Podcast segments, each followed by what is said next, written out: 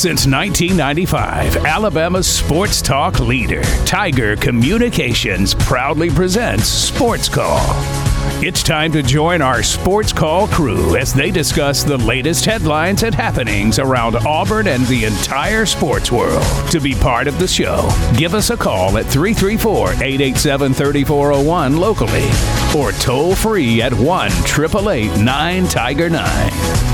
We're taking phone calls all show long and want to talk about whatever you've got on your mind. And now, coming to you live from the loveliest village on the plains, Auburn's first and Auburn's favorite sports talk show, Sports Call. Good afternoon, Auburn. Welcome into Sports Call here today on this Monday. Coming to you live from our studios here on South College Street. My name is JJ Jackson. On the program with me today, I've got my good buddies Tom Peavy and Brant Daughtry, and we've got a lot to get into on today's program. We will take your phone calls all show long on the Auburn Bank phone line by calling 334 887 3401. Coming up on today's program, Bennett Durando of the Montgomery Advertiser talks to us about the first scrimmage for Auburn football this fall. What are the takeaways so far in fall camp? Quarterback battle galore. That's what everybody's talking about for the Auburn Tigers football team. We did not have a show on Friday as the Atlanta Falcons played a game, their first preseason game of the year. One week from today, our show will once again be affected by the Falcons preseason game. So we will just have an abbreviated version of Sports Call next Monday as we're getting closer to football season in all varieties. Coming up on Wednesday, we've got the first installment of our high school coaches show. Thursday, the very first game of the Smith Station football season. Our Beauregard Hornets play their first game on Friday. So football is here. What a busy week we've got coming up here on Auburn's first and Auburn's favorite sports talk show. Our SEC team previews continue today. Due up today, the Kentucky Wildcats and Texas A&M Aggies. We will talk about those two programs on today's show and get more things accomplished here on this Monday. Again, JJ Jackson alongside Tom Peavy and Brant Daughtry. Brant, how are you? How was your weekend? I'm doing great, man. Uh, weekend was uh, easy, was a relaxing weekend. Uh, but you're right. I mean, the big news around here is had a scrimmage on Saturday, and apparently you got to see a little bit more. Uh, and you know, obviously I wasn't there; it was a closed off practice. But there are some notes that people took away from it, and some interesting stuff in there. Uh, and like you said, right now it's the big news is the quarterback battle. Who's going to be QB one for the Auburn Tigers? And we may not know for a while. Is is the big takeaway here, but yeah, really excited. Uh, you know, and I, speaking on the Falcons, I, I, know I've kind of disparaged them a lot so far this offseason, and no, I don't think they're going to be good. But you know, I, am still going to watch them. I'm still excited to watch them. Uh, the preseason, the the one preseason game that you won against a team with arguably the worst roster in the NFL does not excite me. It doesn't make me change my my win protection total, but you know, it's something. Football's here, man, and uh, we're we're uh, ready to get underway there. And uh, happy to be here, having a good Monday, and hoping we have a great show. Let's keep it going. The Atlanta Braves have won seven consecutive baseball games Heck as yep. well. They have got a humongous four game series coming up with the New York Mets at home. Big week for the Braves. They played the Mets and Astros seven straight games at home. And if Atlanta wants to win the National League Eastern Division, they have got to take care of business. Yeah, have to. With these four games coming up against the New York Mets. So that's what's happening on the baseball diamond side of things. Uh, Tom Peavy, how are you? How was your weekend? I'm doing great. Uh, weekend was good. Friday was very, very busy just because uh, working in the bar industry and uh, you got all the students and everything coming back into town. Gets a little hectic on the weekend. So uh, busy on Friday, kind of took it easy on Saturday, watched a lot of sports and uh, you know, enjoyed the weekend. Uh, I'm glad you mentioned the Braves because yeah, they uh, yeah, a great series against the Marlins. Looked like they might drop that one yesterday, but then they uh, they get the hits that they needed right there towards the end of that game uh, to preserve what was a really good pitching performance. And so yeah, the Braves are on a roll right now. The Mets are coming in they had a terrible series against the Mets in New York, so now is the chance to, to make up some ground. And yeah, if, if you're gonna ever do it, now is the time at, at home, in front of your fans. You gotta you gotta win these series and, and, be able to get back up there within striking distance of the Mets.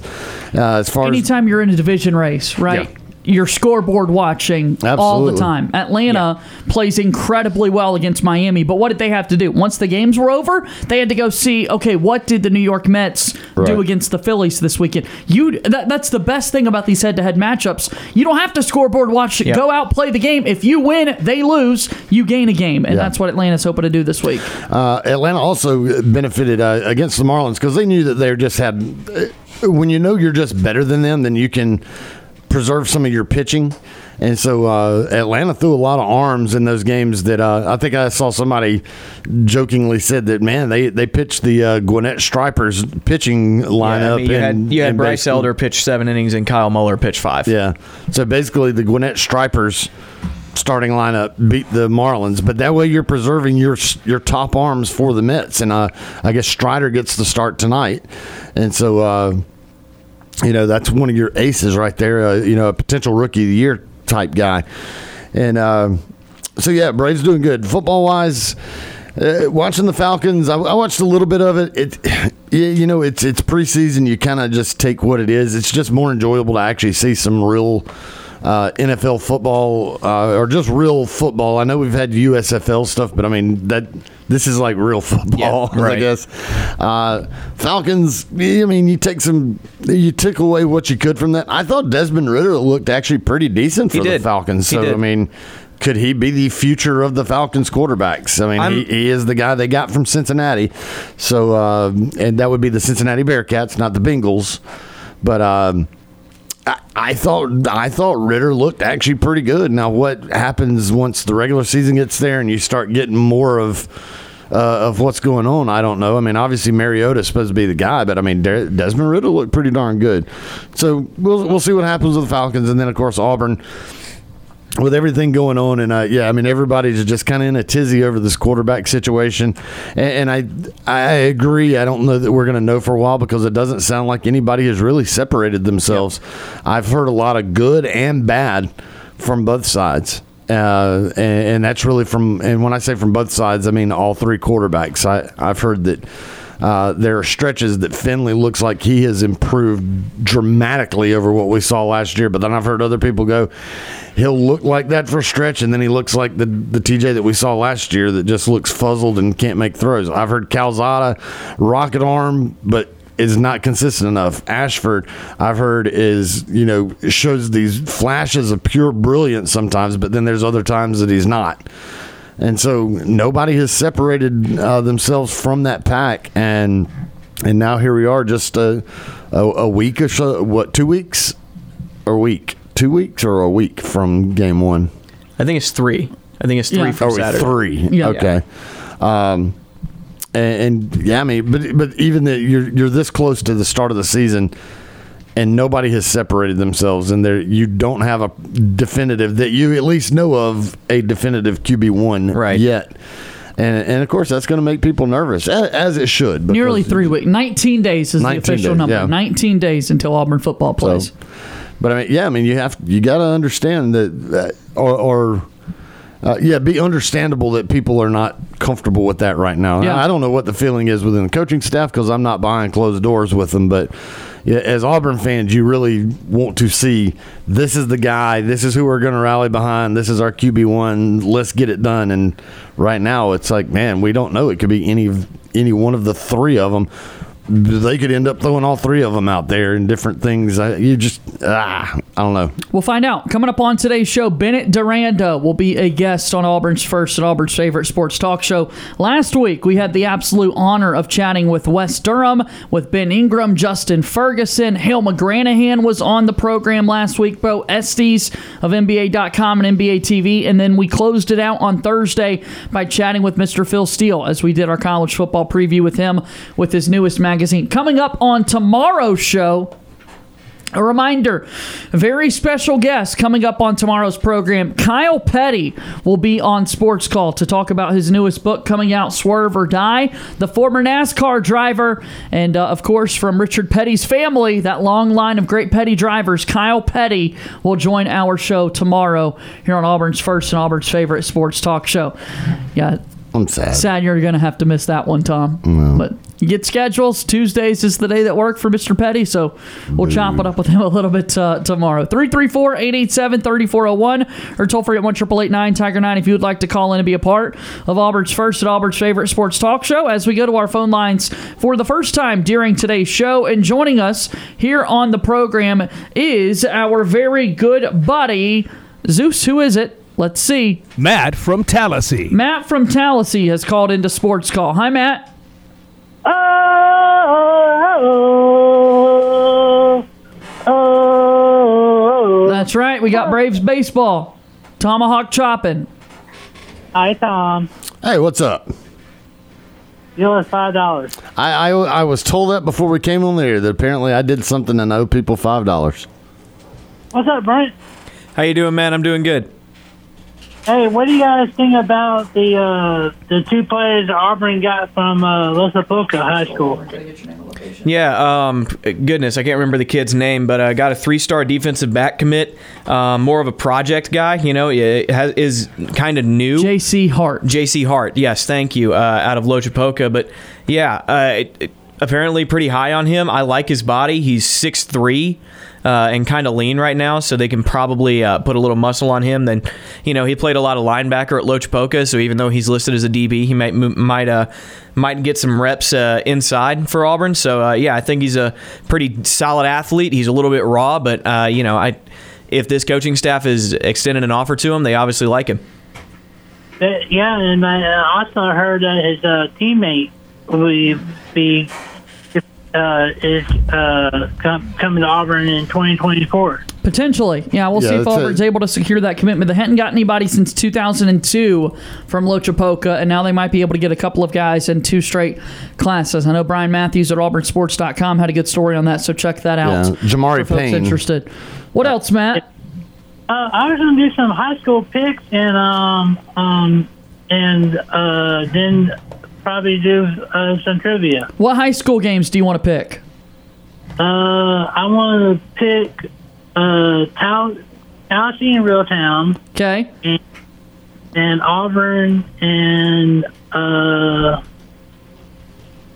uh, Hoover. Okay. Do you think Auburn High School can win their game? They play Uh, Lee Montgomery, it looks like. Or no, they Uh, play Hoover. Auburn High School plays Hoover. Um, yeah, I got uh, I got Auburn forty-seven. No, actually, I got Auburn thirty-four, Hoover twenty-eight. 34-28 in Auburn. Okay, all right. What about uh, what about Tallassee Reeltown? Who do you think wins that game? That is that game at Tallassee. I think so. Uh, I got Tallassee. Uh, no, I I let me do it. Auburn thirty-four. I mean Auburn thirty-five, Hoover twenty-eight. That- Okay. Okay. For, Yep. and then for for Tallassee, I got them winning. Um, is there a spread for that? Uh, no, not in high school. Not quite. Okay, uh, I got Dallas Tallassee winning 48 to 27. All right, perfect. Perfect. Yeah, we're excited that high school football gets started this week. It's here. It's absolutely here, and we're thrilled about that. Yeah, I've been, I've been, I've been, I've been like trimming and cutting grass, and I told my dad, I go like, I, I told him the truth. I was trimming, and the uh, glass by the garage is cracked. So uh, it's like it's like a small, like a kind of like a rock or a bullet or something like that. But I told my dad, we all make mistakes. And Yeah. So, Yeah, so but you're ready we- for high school football. Yeah, me and my dad. Uh, he was he was telling me the big game between Auburn High School and Hoover. Um, that's going to be a big game. It's a huge we're- matchup. It's a huge matchup. We're, we're, we're going to try to go to the uh, Reeltown Tallassee game. Yeah, that'd be fun if you got to go there. That'd be a good time. Yeah, and we still haven't had we still haven't had anyone look at our house yet. Well, hopefully that changes sometime soon for you, buddy. Yeah, because I told my mom, I told my mom that you got that you said that I can come to the radio station and visit you guys and talk on the radio, and maybe if I'm on the radio, maybe more down Steve can ask me questions. We'll see if people call in. Yeah. Can't make any promises, but uh, yeah, it'd be fun to give you a tour around the place. Yeah, and like I said, like when James called, and um, I would like to talk to him and War Down Steve and uh, maybe Matt from Auburn in Auburn, Yeah. and um, and We'll see. like- We'll see. All right, let's do the cheer and get out of here. We don't have time for trivia today, so here we go. Five, four, three, two, one. War Eagle. Hey. Hey, beat Bama 48, 45, 63, 13. Booyah. Booyah. Bama, we're coming to your field. Gonna knock you out. Nick, Oh. Nick Saban, you got one second. Georgia, come to your field. Knock you out. Hey, JJ, hey, I got to tell you and Tom and Brent something. I was, we were in Opelika yesterday, and I went to Waffle House and ate a uh, cheeseburger there and there was a, a lady, an Alabama fan, and she and eh, JJ and Tom, Tom and Brent. You know what she told me she's gonna get me to wear? What was that? She said she's gonna give me a Bama sticker to wear. Oh no. Can't have that. Yeah. None I of that. I, I thought I can't. I'm not gonna wear that. And she said that she said Bama's gonna beat us this year. Well, Alabama's going to be really good this year. But hey, I can tell you this: the first game. Hey, when Oregon plays Georgia, I got Georgia winning fifty-nine to uh fourteen on Georgia. Uh, uh, I got the dogs winning 59-14.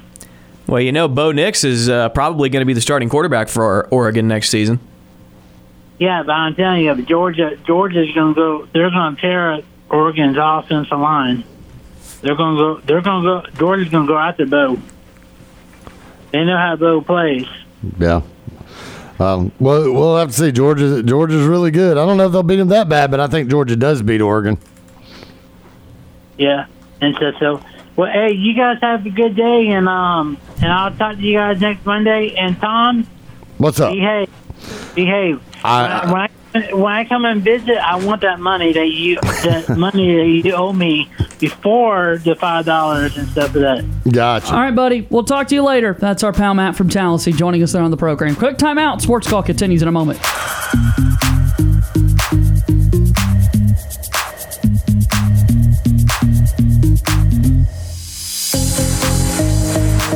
Looking for another way to listen to our show? Be sure to download the Tiger Communications app and listen to Sports Call wherever you go. I'm Jeff Whitaker Jr., former Auburn Tigers defensive tackle and national champion, and you are listening to Sports Call on Tiger 95.9.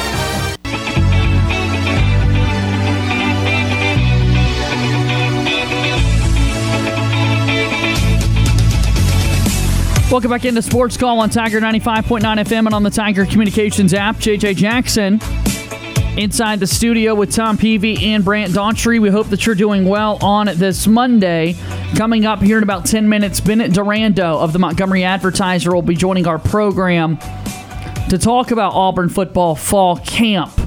What we want to do right now is keep these phone calls coming through 887 3401. Joining us now, James from Montgomery. James has called into the program. Hi, James. Hello, and War Eagle. War Eagle, sir. Yeah, over the weekend I was watching some uh, uh, pre-season football for the NFL, and I saw some uh, I saw some really good games over the weekend as well, and I saw some um, mistakes with some of the teams and um, in the first preseason as well. That's what preseason's all about. Some teams are going to make mistakes, some teams are going to play really well. It's just a mixture of both from time to time. Yeah, so with my Dallas Cowboys, I mean we're we're going to actually cut some players from 72 players to 53 players. So I don't know who we're going to cut So that will be uh, to be determined. So I don't know what Mike McCarthy is going to do. I don't know if he's going to cut, um, you know, Cooper Rush or Michael Parsons or CeeDee Lamb. I don't know what what he's going to do on the um, roster. Yeah, so I just- assure I'm you, just- he's not going to be cutting Micah Parsons or C.D. Lamb. Those guys are very secure in their jobs. They're going to be big time contributors for Dallas this season. Yeah, so um, I'll take those two guys back because I think Michael Parsons, he said in the press conference, he said that he's going to keep Michael Parsons and CeeDee Lamb because those are the two guys that are going to step up for week one when we actually play against Tampa Bay this year, this season coming in. That's going to be a big game to get the season started. Yeah, so um, next week, well, this week coming in, we do go, we actually go on the road. We play in LA. So the Chargers, um, they're going to be a tough, tough team to beat this year as well because I think we beat, we actually played the Chargers last year. I think it was in 2012. I'm not quite sure, so I have to see the last time that we played them. And I think the last time that we were in LA, I think we beat them a pretty good margin on the on the uh, final score as well. Again, just more opportunities for these teams to get ready for the upcoming season. So uh, it's always impressive when you get teams out there on the football field once again. Yes, as well. And then over the weekend, I was watching um, the Richmond race in um, Richmond, uh, Virginia, and Kevin Harvick did win that one. So I'm very happy that I actually put him in my fantasy lineup for NASCAR. So that was a pretty, pretty exciting win for me to see Kevin Harvick to actually get that big win for me. Yeah, And, James, uh, he won back to back races. He's won two in a row. Yeah, so I did actually have him in the last race that he was racing in, and then this one. So that's um, two wins for me as well. So I'm hoping that he'll be in uh, this coming up race when they actually play. I mean, when they race in um, uh, Daytona. So they got one more race before the big one out in uh, Florida as well. That's right, and we'll see if they're able to play well. Yes, that's all. Because this is this is actually going to be a really good. Uh, it's going to be a hard. It's going to be a tough road because this is the playoff spot for NASCAR as well. So I just have to see how some of these guys are actually going to do before the actual uh, playoff spot um, commence as well.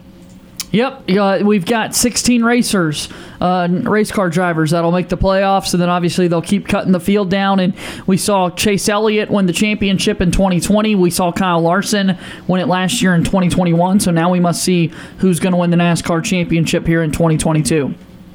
Yes, as well. And then with my Dallas Wings last night, we actually did win last night. So we are actually in the WNBA playoff spot. So we do play on Wednesday. So we're actually playing a really good game as well. And I'm hoping and I'm keeping my hopes alive on my Dallas Wings and seeing if we're going to win in the playoffs. So if we do win, we might play against the first seed Las Vegas Aces for the first time ever. So I think that will be a really, really good matchup to see my Dallas Wings play against the Las Vegas Aces as well. Yeah, you're uh, the sixth seed, and you're taking on the Connecticut Sun.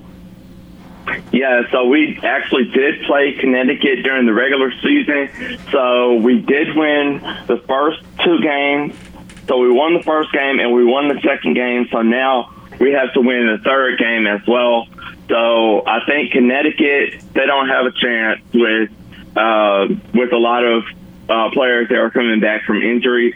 I think um, who's coming back from injury on the injured list? I think um, a woman Wallach guy, she's coming back from injury, so she'll be playing in the playoff spot as well. And I think it's going to be it's going to be our year to actually win the uh, WNBA um, playoff uh, tournament this year. It could happen. It could absolutely happen. Well, James, we got to let you go. We got an interview coming up, but uh, we're very much so looking forward to chatting with you again tomorrow. Okay? All right, sounds good. And War Eagle. War Eagle. That's our good pal James from Montgomery joining us there on the Auburn Bank phone line. All right, let's take a quick break. When we come back, we will chat with our good pal Bennett Durando of the Montgomery Advertiser. That's next here on Sports Call.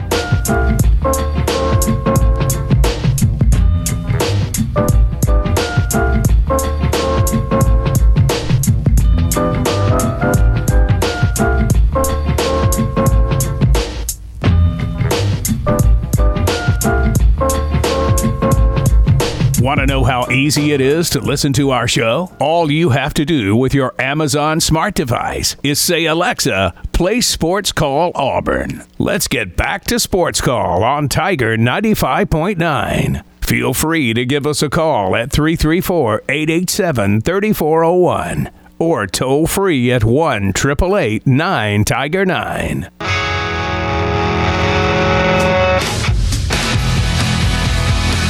Welcome back into the program. It's the Abby Award winning sports talk show here in the state of Alabama. Sports Call Auburn, WTGZ, Tiger 95.9 FM, and on the Tiger Communications app.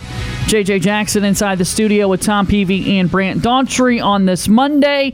You heard during that last break, we got a big Brave series coming up tonight, starting against the New York Mets. A big division battle on the line. Braves winning four straight NL East crowns.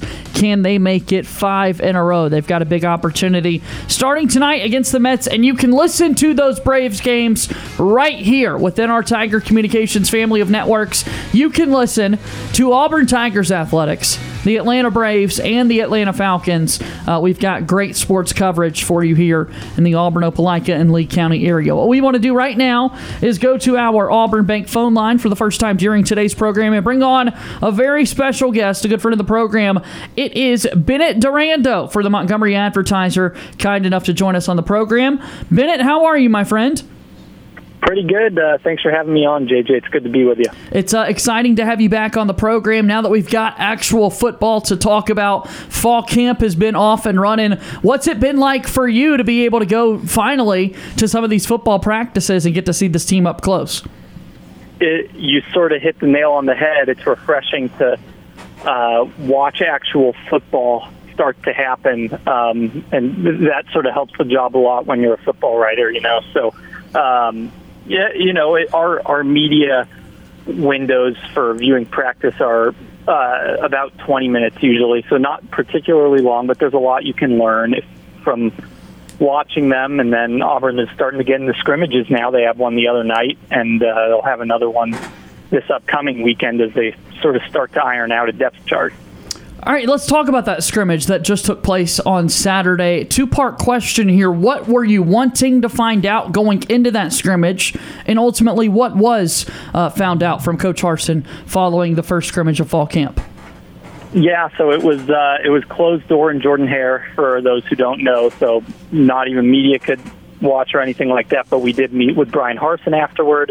Got to sort of ask him about some of the details. Obviously, the quarterback competition is sort of on everyone's minds right now, as as it tends to be at this time of year when there is a QB competition. And and Harsin said that T.J. Finley, you know, was taking the first team reps there to start the scrimmage. He led a 14 play drive.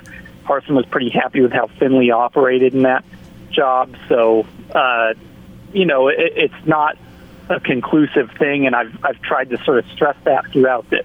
You know, whichever quarterback is maybe taking the first team reps on any given day does not necessarily mean this person is going to be the starter. The idea here is to split some of the reps. It truly is a battle right now. I think I, I don't think they've chosen a starter, um, but but they want to spread that out, and and they liked what they saw from Finley. And this is something going back to last year. Auburn has really enjoyed Finley's intangibles. They've uh, Harsin, the coaching staff, teammates, really impressed with his leadership his sort of awareness of what's going on in a play, not just from a quarterback perspective, but sort of in every little nuance of the field and nuance of the game. So, you know, that that was sort of a leading thing. There were some freshmen who were standouts, Damari Alston, a running back, and Camden Brown at receiver, who's really been a standout at camp so far. But but it's sort of just, you know, you start to hear some of these names, some of the darlings from fall camp so far, and after a scrimmage, it it sort of sharpens a little more. Uh, Bennett, uh, the, you mentioned a name that I was wanting to talk about in uh, in Camden Brown, a wide receiver. He's a name that we've heard a ton since the beginning of fall camp. Do you think this is kind of a kid uh, getting his feet wet in camp and doing a good job, or do you think that Camden Brown's going to be a, a massive help to the Tigers this season? I, I think he's got a chance to play, and that's saying a lot because Harsin doesn't play true freshmen a lot. If you look at last year and the true freshmen who actually appeared in games on offense or defense and got reps, there's pretty much no one on defense. It was Jarquez Hunter a lot at the beginning of the season in some of those cupcake games, had some big moments. Scored the game winning touchdown against LSU, and then Landon King, who sort of developed into a role where he was on the field more, scored a touchdown in overtime in the Iron Bowl, you know, and now he's switching the receiver this year. So it's rare for a true freshman in any program, especially in the SEC, to get time. And Harsin is, you know, he's a big part of his message is sort of development, and so it's completely normal for guys not to play much or at all as freshmen. Camden Brown is a guy, especially because some of the tools he brings with his size and his style of play in that receiver room, he's got a real chance to make an impact this year, I think. Bennett Durando with the Montgomery Advertisers joining us here on the program. We talk about quarterbacks, and that's the big question for this team as they gear up for this upcoming season. Is there a timeline in place in terms of when a starter might be announced? What do you should there be a timeline, Bennett? I mean, where do you stand on all of this? I mean, you want to have a guy chosen going into game week so that you, as you're sort of doing your installs, you're you're working out the game plan and everything you have a quarterback who knows he's going to start and knows that he's going to be the most sort of plugged into the game plan and all that. I, I think it sort of helps from a mental perspective for focus with everyone. Obviously, this competition looms over these guys. There's a human element to it, um, and and I think the coaching staff is aware of that. I think the goal is probably for them to really get a more clear picture after this second scrimmage this weekend and maybe have a guy named about 10 days before. They might not say it publicly 10 days before. I think that's sort of the, the goal, though, in terms of when they want to have a guy uh, chosen out. And, and you want to be able to tell your quarterback candidates, you know, what the decision is, too, so that they sort of have that known so that there's no more uncertainty as you're getting into game week. But uh, looking at the other side of the ball, we just talked about quarterbacks uh, on the offensive side. Let's talk about the quarterbacks of the defense. The linebackers, uh, kind of a question mark. You have Owen Pappoe and then uh, a couple of guys who have not got a ton of playing time. So, uh, how do you think the linebacker room has looked so far? Uh, yeah, I mean that that other inside linebacker spot was really one of the main concerns. I think going into preseason practice, and I think Auburn's been really happy with what they've seen, actually, especially from Cam Riley. Um, talked to him last week, and he is a big dude. Uh, I mean, it, he. You think about some of Auburn's good linebackers in recent years. I mean, the, the Kobe McLean stands out last year. Undersized guy who made an impact anyway. Um, Cam Riley is not that. He is huge. He's had some time to develop, and he's sort of the opposite uh, mold of linebacker, I guess you could say, from Wesley Steiner, another guy who they really like his intangibles. He's a little shorter, a little stockier, but but really is a hard hitter. He can blow through. I mean, I saw him just going through uh, some of the practice equipment last week. The way he hits is, is pretty hard, and, and he's a a guy who they will say he talks a lot in a good way um, and he knows what's going on. He's really intelligent, um, and so they really like his leadership skills. Those two guys are going to be involved a lot. Uh, you've got a North Carolina transfer and Eugene Asante, who's going to get mixed in as well. So I think they're sort of just figuring out the different styles of guys that they've got to, to sort of fit in next to Owen Pappoe right now. Uh, and Cam Riley, you know, he's playing a lot of first team reps. His size – is is just a huge factor right now. I think he's going to end up being the week one starter. Give us another storyline that's noteworthy on the defensive side of the football, Bennett. The safety right now is uh, sort of a key spot. I mean, this if you look at the defense, I think it's in better shape than the offense right now. The defensive line, especially that front group, is going to be really good. They've got returning edge guys. They've got Colby Wooden and Marcus Harris up the middle. You're adding another big guy in Jason Jones. So they've they've got really a, as good of a defensive front as anyone in the SEC. I think uh, the back end of the defense. That's sort of the area we talk so much about replacing a quarterback. Uh, safety is, is sort of another quarterback of the defense sort of thing, along with linebacker. You've got to have uh, safeties who are able to sort of call out what's going on. Zion Puckett is a guy who has to fit into that role this season because Smoke Monday last year was about as vocal a guy as you had on that entire roster. He was a leader in the truest sense. Um, even even when he would sort of have lapses in coverage himself, he was pretty intelligent and pretty on top of you know directing the defense. And so having guys who sort of fit into that role, Zion Puckett's going to be you know a top dog. Donovan Kaufman's going to move around a lot. He can play in the slot. He can play in different areas. He's going to play some nickel, obviously. So I it, it's going to be interesting to sort of see how they work their personnel uh, at safety. I think Craig McDonald, the Iowa State transfer, has a chance to fit in there too. Uh, yeah, and you're mentioning a bunch of different guys. One thing I was going to kind of touch on. Uh, it, sounds like so far Auburn has uh, has avoided the injury bug. Knock on wood. But what does that do for the uh, the depth of this entire team? As you're just mentioning a, a lot of different guys getting there. Where, where do you see the depth of this team kind of overall right now?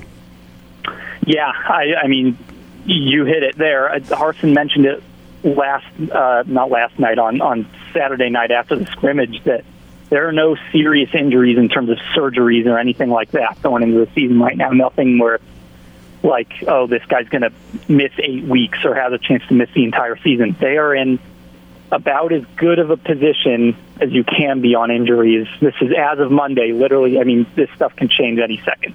We all know that. That's how football is. Um, but but it makes a huge help. I think the biggest area where it helps is the offensive line because the offensive line has eight seniors. They've got a lot of guys who were sort of missing practices in spring intermittently with minor injuries, and now that whole group is sort of you know working its way back. Keiondre Jones had a minor thing at right guard that kept him out a little bit last week, but he's in good shape. He's going to be really good on that O line, I think.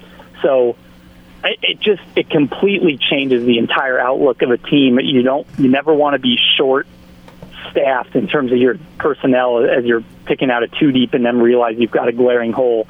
Right now, I think they feel decent about their depth at most position groups. Even the position groups with question marks, they at least know that they have the numbers. It's a good point to make. Bennett Durando joining us here on the program with Montgomery Advertiser. Auburn football getting set for another week of fall camp, and also it coincides with the start of the academic year tomorrow at Auburn University. A scrimmage coming up later in the week. All right, what is your thought process now in terms of who that starting quarterback is going to be for the Auburn Tigers, Bennett, if you were to pick one? I really think it's 50-50 with Finley and Calzada wow. right now. Okay. Um, I yeah, I I mean, I th- I think when I was on the show uh, a couple weeks ago before right. camp started, I said Calzada was the favorite. Finley has taken the most first team reps, you know, through a week plus of practice, um, and obviously the first team reps in the scrimmage are important. I think there have been some days where Calzada has sort of stood out, and his arm strength in particular has really stood out. Um, there are other days where he's been pretty inconsistent, and, and TJ Finley has sort of, you know, stepped up. Uh, I, I, I don't think I can make a prediction at this point because I, I truly think it is a 50-50 right now, and I think this is going to be the key week in terms of deciding it between those two. I, I don't, I don't want to fully rule out Robbie Ashford, um, but I, I think he, you know, he has less experience than the other two. The other thing is quarterbacks were not live in the first scrimmage Saturday night, which can sort of work as a little bit of a disadvantage against a guy like Ashford because he's more dual threat. You want to see his legs in action, and so when you don't have the edge guys actually able to sack the quarterback, you know, the domino effect is Robbie Ashford isn't able to show off his elusiveness and, and escape the pocket and make plays with his legs. So I don't know. I, I think he's I think he's really talented, and he has moments where he really shines. But right now, if if I'm narrowing it to two, it's it's an even split between Calzada and Finley. Well, uh, and so then with Ashford, uh, just kind of your educated guess opinion here. Obviously, you know it's going to either we figure it's going to either be Finley or Calzada as QB one. Uh, are there going to be packages for Ashford, or do you think maybe they try to push uh, Ashford into maybe a spot where they can try to get the ball into his hands uh, from another position? Uh, just how do you feel like they would try to use Ashford? I don't think they would go with him at another position. I mean, oh, obviously he has the athleticism, but it's not. I, mean, I think they're finding right now that they're better equipped at receiver than they thought they would be. Right. Um, and so I don't think they're in a spot where it's like, oh, let's throw a quarterback in at receiver so he gets a chance to play. It's possible they throw some packages for him.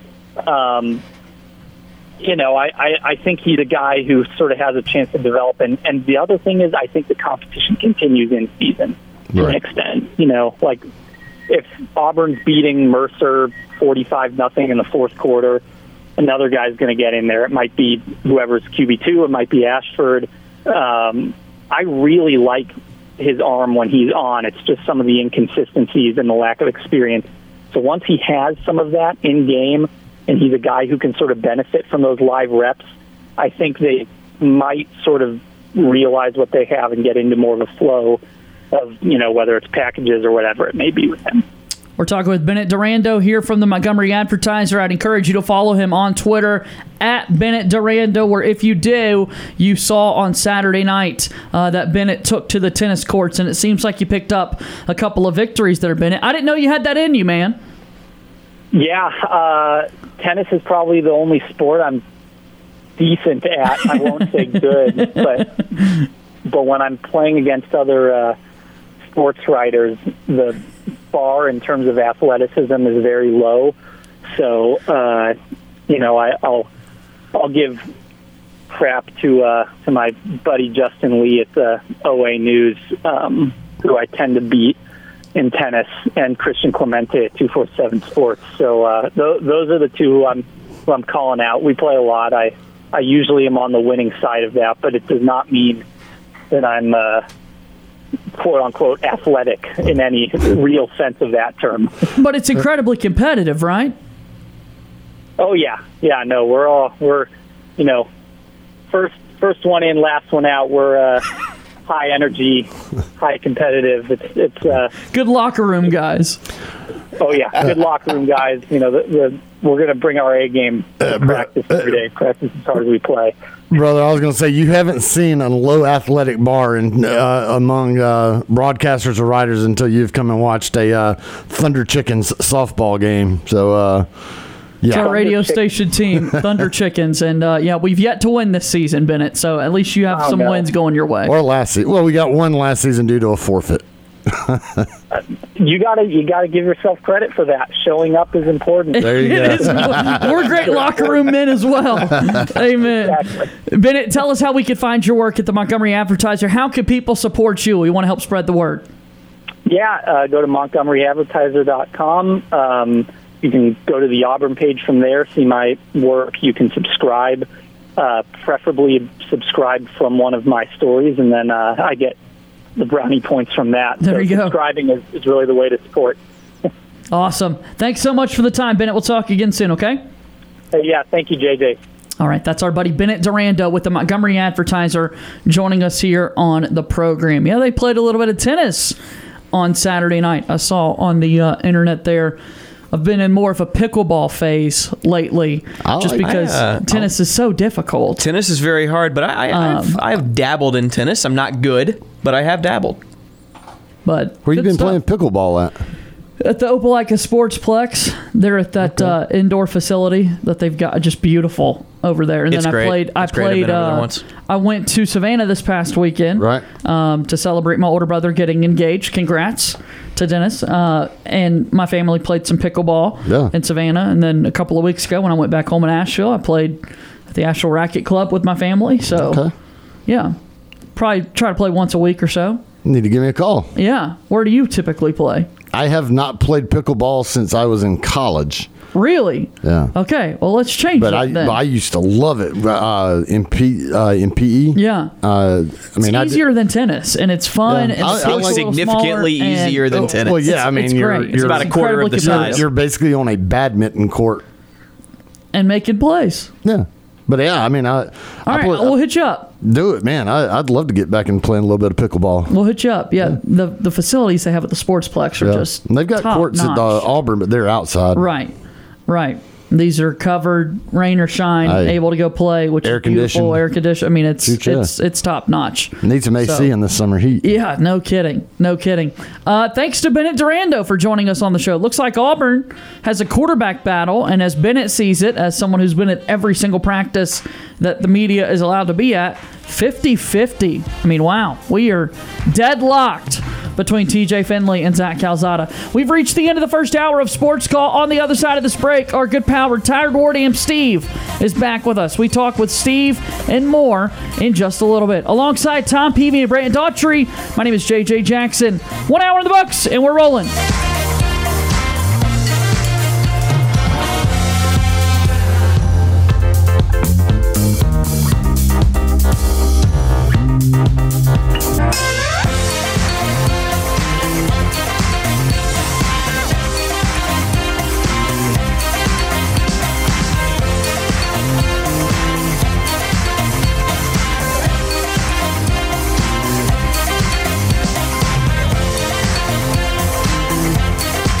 One hour of our show is in the books. We've got more to come. Stay tuned for another hour of Sports Call right after the break. Since 1995, Alabama's sports talk leader, Tiger Communications, proudly presents Sports Call. It's time to join our Sports Call crew as they discuss the latest headlines and happenings around Auburn and the entire sports world. To be part of the show, give us a call at 334 887 3401 locally or toll free at 1 888 9 Tiger 9. We're taking phone calls all show long and want to talk about whatever you've got on your mind. And now, coming to you live from the loveliest village on the plains, Auburn's first and Auburn's favorite sports talk show, Sports Call. Second hour of Sports Call starts right now on Tiger 95.9 FM and on the Tiger Communications app. My name is JJ Jackson here inside the studio alongside Tom Peavy and Brant Daughtry. Our thanks again to Bennett Durando of the Montgomery Advertiser for joining us a little bit ago to talk about the Auburn Tigers football team as they get ready to rock and roll here in fall camp. Coming up this hour, we're going to take your phone calls. Our SEC season previews continue with the Kentucky Wildcats and the Texas A&M Aggies due up if time permits. We'll have best and worst of the weekend a little bit later in the show, a nightly TV guide, of course, and a whole lot more. So thank you for listening to Auburn's first and Auburn's favorite sports talk show. Let's go and do this because we do it each and every day. Let's take this fine opportunity to celebrate our birthdays in sports. It's time for today's birthdays in sports. Birthdays in sports here on August 15th, 2022. JD McKissick is 29 years old, a running back for the Washington Commanders. McKissick was a three star out of Central High School in Phenix City, Alabama, and signed with Arkansas State. He redshirted in 2011 and then started all but three games for the rest of his college career. Three time All Sun Belt selection, left Arkansas State holding school records for receptions and yards. He went undrafted, but JD McKissick now plays for the Washington Commanders. 29 years old, JD McKissick. Boban Marjanovic is 34. He's a center for the Houston Rockets. Born in Serbia, Boban stood at six foot ten by time he was 14. Tom, he is now listed at seven feet three inches tall. Jeez. One of the funniest players in the NBA. Played in Serbia until he joined the San Antonio Spurs in 2015. Three-time Serbian League MVP and a two-time Serbian Cup winner. Traded from the Rockets or to the Rockets from the Mavericks in 2022. But Boban is 34 years old today, and he stood at six foot ten at the age of 14. That's insane. How was that? How was that possible? I was not 6'10 when I was 14. Same. Believe it or not. Yeah, not quite. No. I'm not six ten. I don't even know I'm, I was I'm not within 5'10" yet I'm not within 14. a foot of six ten. Yeah. I'm five eight. I'm a little guy. Oh man, Kenny Carr is 67 years old today. The former NBA forward, Carr led his school to a 36-game winning streak and was an All-American. Signed with NC State in 1974. Over three years with the Wolfpack, averaged 21 points and nine rebounds. His number 32 jersey is honored by NC State as the school does not officially retire numbers. Sixth overall pick in the 1977 draft by the Lakers and played 10 seasons in the NBA. Kenny Carr, 67 years old. That is our birthdays in sports here today. JD McKissick is 29, Boban Marjanovic is 34, and Kenny Carr is 67 years old today. If it is your birthday, we would like to wish a very happy birthday to you here on this Monday. All right, all of our sports call callers and guests join us on the Auburn Bank phone line. Auburn Bank has been your hometown bank for over 110 years. Visit them online at auburnbank.com for more information. Your partner, your neighbor, your friend, member FDIC, equal housing lender. Give us a call to join the show 334 887 3401 locally or toll free at 1 888 Tiger 9. Auburn Bank is our proud sponsor of the Sports Call phone line. Let's go there right now. And joining us on the program is none other than Ward Dam Steve. our good pal, retired Ward Dam Steve, now joins us here on the show. Hi, Steve. Well, good afternoon, Mr. J.J. Jackson and Mr. Tom Pease, Mr. Brad Daughtry, Yes. What's up? the usual suspects. That's Good right. All you guys. All right. Well, I enjoyed hearing the comments from uh, gentleman, uh, Mr. Duranto. Is that right? Durando, yes. Durando, yeah. Um, he had some interesting comments, and I've got some comments for you guys. From Go people for who it. Know, people a lot smarter than I am. Why don't we get to it, okay? Go for it. All right, Mr. Jason Caldwell. Have you seen his uh, Monday uh, morning quarterback uh, column yet? I have not. I did run. I did run into Jason Caldwell in the grocery store the other day, but did not see his column. Okay, well, he has some interesting uh, uh, observations. Um, he sees that uh, apparently uh, Mr. Finley may have an edge at this point, Yep, that's what I've and heard. uh, he said, uh, but that's maybe to be expected due to his, you know, more familiarity uh, with the uh, offense and uh, obviously uh, the, the team's uh, play system uh, playbook.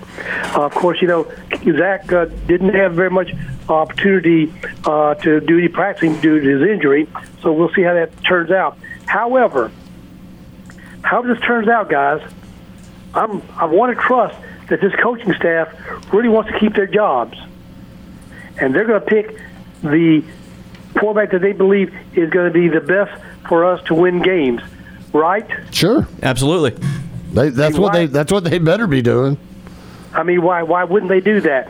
So, uh, regardless of you know, I'm I'm favoring Zach Calzada because of the way he performed and what I saw him perform uh, last year's games, and I definitely was not encouraged by T.J. Finley's uh, performance.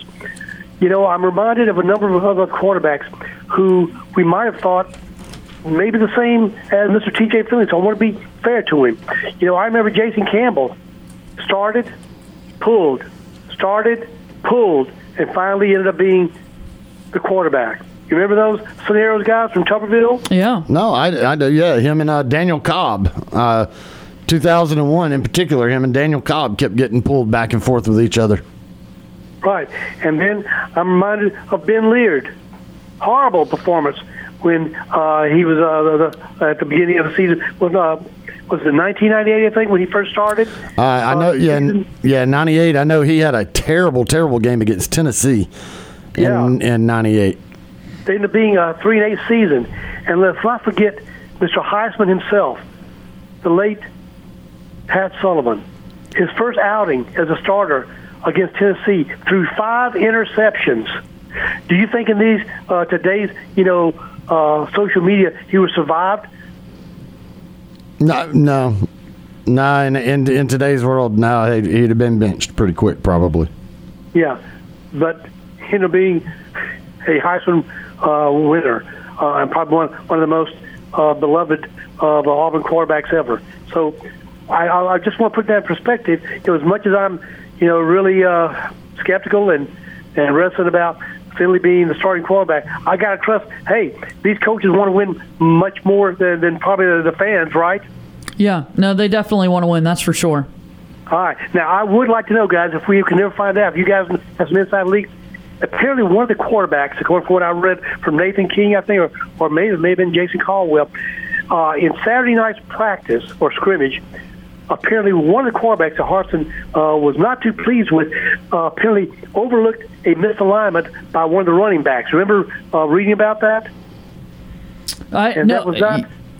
Yeah, I'm not sure ahead. which quarterback that was, Steve. Yeah, we don't know, but um, you know uh, that apparently would be something that I'd like to. know. Who was that quarterback? Uh, gee, I hope it wasn't Zach Calzada. Uh, but anyway, apparently that was something that he said uh, uh, didn't go over too well. Sure. That they should have already you know seen that before that person got you know into position and called him back, and that didn't happen. Sure. And it was a bad. Uh, uh, rep on that one. All right, and then we've got some people from Jason Caldwell uh, that he thinks we need, we better take uh, some notice of.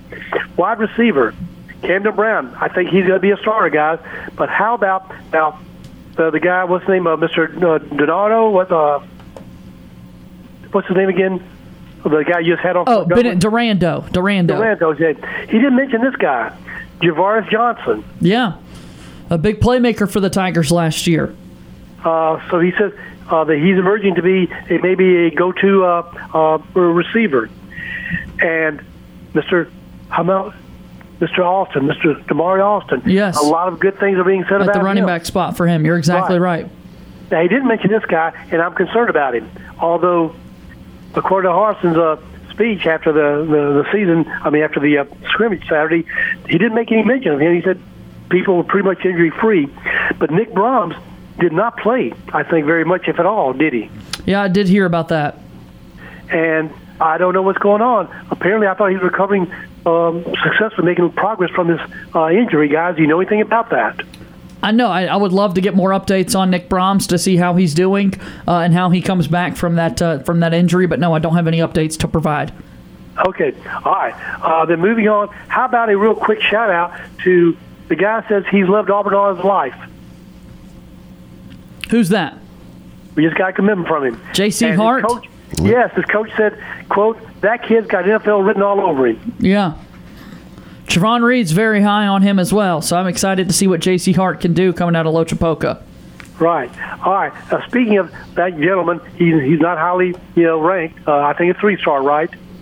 Yeah, three star. Yeah, it's going to be. You don't see a whole lot of guys that play in that small level of foot of high school football get up to five star. It's very very rare to have a one A kid get up to like a four or five star. But I mean, I've heard he's got all the talent in the world.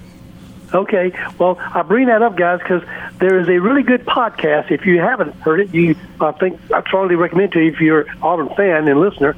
Uh, it comes from the uh, people call themselves the War Rapport. The War Report, yeah. Yeah, uh, and so they had Josh Pate on there recently. Okay. Have you, have you heard or, or at least I didn't get a video? chance to listen to that interview. No. It's really good. So they asked her, uh, they asked Josh Pate a lot of different uh, items, and one of the things that he talked about was he says he's talked to a number of uh, coaches, assistants, and SEC coaches uh, about uh, their perception of Auburn and Harsin, and they said they didn't have any criticisms of Harsin's coaching or of his coaches.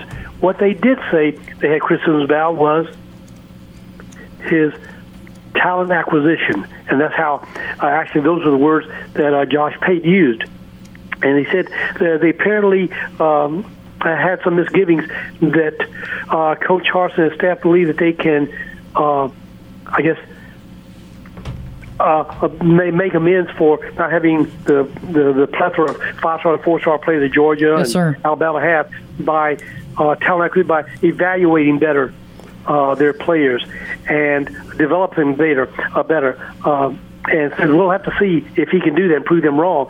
Can you out develop and out evaluate the three stars and four stars and the five stars that the uh, the Georgians and Alabamas are, are doing? What do you think, guys? Uh, I mean, right now, that's kind of the situation they're in. They need to change that, though, because the type of stuff that you were able to get away with in Boise, which was that, is you you get the three guy, the three star guys, and you develop them in, into players. You can get away with that a little bit in the SEC, but the simple fact is you're still going to be behind the eight ball if the other teams are just bringing in the surefire blue chip future first round draft picks and you're trying to develop guys into that.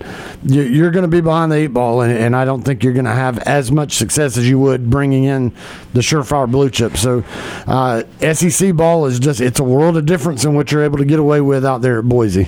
Yeah, I, I think Well, that.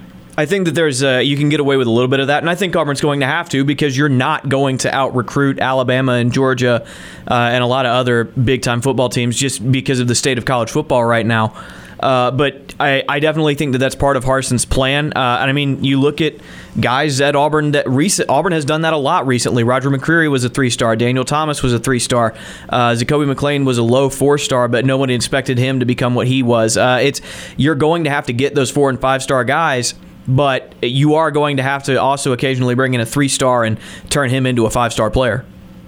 Well, uh, that sounded unfortunately rather uh, discouraging when I hear heard you say that, Brent, about you're not going to get at Auburn uh, too many five stars, and that's what you know. At my age, seventy one, you know, I don't know how many more recruiting seasons I have left in me, you know, and what what's it going to take, whether it's harsh anybody, to get to the level of we're going to keep getting five star recruits. We're going to we're not going to be uh, the third pick you know, from five stars over Alabama, Georgia, or whoever it is. Uh, you know, what is winning uh, going to be? Uh, well, what it does it? Yeah, I mean, it- it's going to have to be. Well, that- it's well, going to have to be. You you've got to beat them. and You got to beat them consistently. and and and, and also in today's NIL stuff, more money. It, it's going to be the product on the field, and can you show that this is going to be a winning program, and a winning program that these high school kids are going to be lured to come and play for because there's a chance to win a championship. But with the NIL stuff, there's people out there that will outbid Auburn money wise. So I mean, Auburn's gonna Auburn's already on board with the NIL stuff, but. Uh, unfortunately, you're going to find yourself in bidding wars for these top athletes these days with the NIL. Okay. Well, anyway, it's a uh, and uh, John, uh, uh, Josh Pate says he um, is taking the opposite view of all these. Uh, he says groups he calls them of contrarians who have a pessimistic perception of Auburn, especially of Harsin. He says he's put his money. In fact, one of the other guys on there on the podcast uh, said they put their money on uh, Vegas on the over uh, win total for over uh, six uh, games. I would too. Thinks- I would too. I'm, I'm not that, a uh, gambler, but I would I would say more than six right now. Yeah, Josh says, uh, and then, and I'm talking to you, Mr. J.J. Jackson, who I was hoping was going to be a little bit better for your floor, but he says the floor for him for Auburn this year is seven. Okay. Yeah, I'd and love he that. Says, uh, his his total, uh, his ceiling is actually either nine or ten. So Let's that make it happen. Let's make it happen. Let's hope for good so football from uh, Auburn. Encouraging. All right, moving on, guys. Now, if we're going to have, you know, a season that is worth remembering, uh, this is what has got to happen this season. Not, and that wasn't what's happened last season either. The things that are going to be necessary are these right here, and that is first, Auburn's record is uh, really uh, astounding when it comes to uh, running the football, and that's what we're going to be focusing on, right, guys? Right. It sounds like. Well, uh, Auburn's record is 34 and 5 according to Stat Tiger when it rushes for at least 140 yards during the past five seasons. You want to take a gander at what our record is when we didn't do that? Not as good. Yeah, not as good as, as putting it mildly. How about 5 and 20? Whew. Not great. Yeah, Got to I- I- improve on that. I definitely think that you know the Gus Malzahn offense has something to do with that because it's not made to pass for miles. It's made to to run for a ton of yardage. But uh, and when his, when his running game was working, Auburn was was uh, playing a lot better. But absolutely, I can understand like if you can get 140 yards on the ground, that's that's big. Right. And here's a second factor that's going to have to be improved dramatically this year, and that is explosive plays. He says here, Stat Tiger, the last time we won the SEC West in 2017, we were ranked 24 nationally when it came to uh, plays of 20 plus yards. Uh, do you know what our ranking was since then? Tell me, Steve. It ain't too dang good. It's 70. Whew. Yeah. Yeah, 70. Okay? And here's another factor that we've done just abysmal in. The 2017 offense, he says, ranked number 15 nationally in third down conversions. guess where we ranked in the past four seasons in that in that category? What's that? 61. 61, guys. Yeah, and that's a product of the offensive line just hasn't been very good. You, you haven't been able to get those obvious short yardage. We're going to run it up the gut, try and stop us from getting a yard situations. You haven't been able to convert those as consistently, and that's another thing that Bryan Harsin is doing his best to change to turn around. And this is all predicated on you better get the quarterback that can improve these categories because he says here more than 70% of 20 yard plays come from where? Not running, but from passing. From passing. And most of that comes where? On the first down play. From 1992 to 2021, guys, he did the stats. Auburn has won 82% of their games when they average more yards per play on first down than their opponent. Last year, Auburn was one and six in games the opponent gained more yards on first down than we did. I bet that's pretty. I bet that's a pretty universal stat. As, as much as I agree that Auburn does need to improve on that, I bet that if you look around the world of football, you'll find that that's pretty consistent. You want to take a gander at what we ranked last year nationally when it came to passing? Nationally, uh, passing game for the Auburn Yeah, in Tigers a yards. year ago. What was it? In, in yards, number 89. Whew. Yep. Number 89. Definitely got to improve on that. Well, here's what Calzada did. Okay, when he was starting last year for A and M, he said he was one of the more efficient uh, quarterbacks in the SEC in turning first down passes in, uh, into first downs. In fact, his percentage was 34 percent. What was Patrick Nix? You, you think? Yeah, Bo Nix. I mean, uh, Bo Nix. Yeah. What do you think it was? What was it? 27 percent. Whew. Got to improve. Got to improve all the way around. Calzada was also number four in the SEC in producing impact plays of 15 or more yards on first down. Pat, um, Bo Nix was what? Ranked number 11. So I'm thinking, you know, if this is a good competition, it must mean something really good has happened with uh, Mr. Finley, right? The it, it better, it better. I mean, he has had to show some dramatic improvement to be, as as Harsin put it, there's separation now, right? Didn't he use that word, separation? Yeah. Yeah. Okay. All right. So finally, with this guy, stat, the 2021 Tigers ranked 17th among the last 30 Auburn offenses, averaging five and a half yards per play on first down in the SEC conference play. The 14 Auburn teams that average six point yards or better won more than 75% of their games.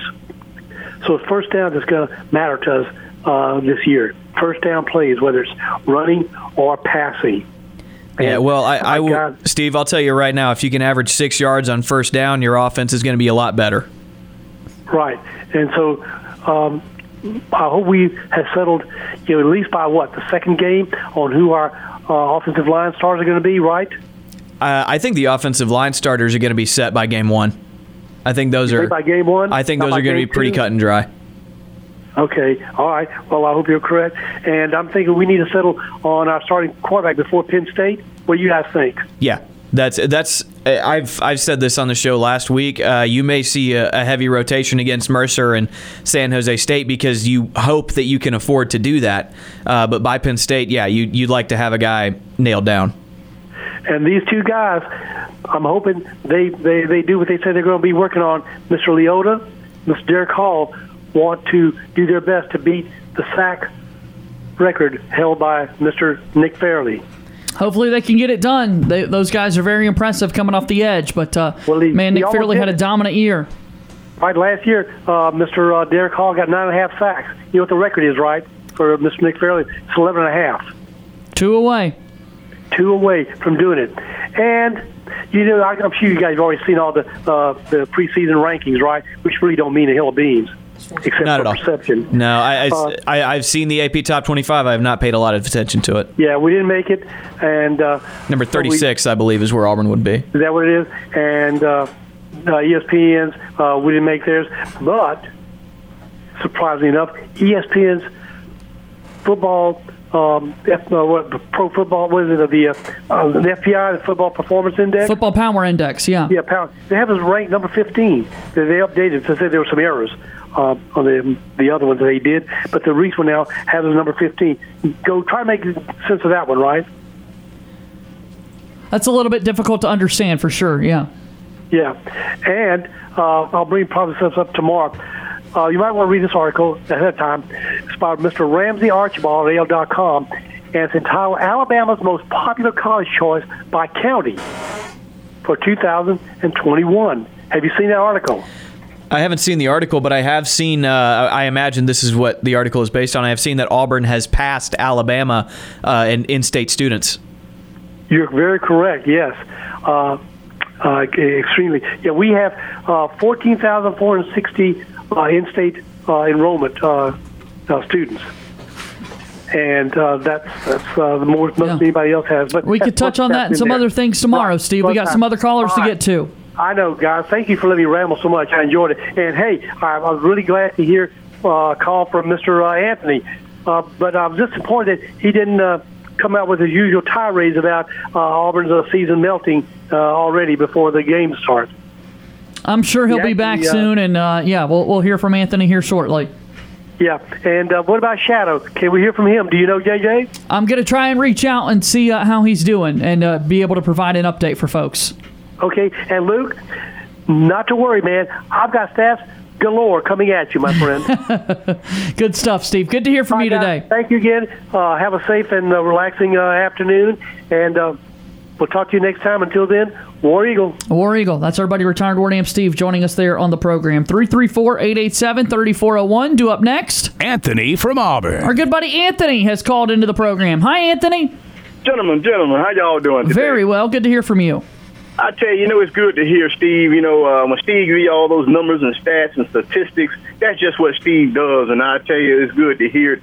Uh, you know, uh, I will agree with him on, on first It means down. football season is close. That's what it means. Uh, uh, That's right. So I will agree on some of those things. Uh, first down, you're gonna have to improve. You're gonna have to get you some yardage. You need to get at least four yards. Any football coach will tell you if he can get four yards on first down, hey, we can make something happen in a drive. But we're gonna have to at least get, would like to get four yards on the first play, and then that way that makes things a whole lot better on second and six.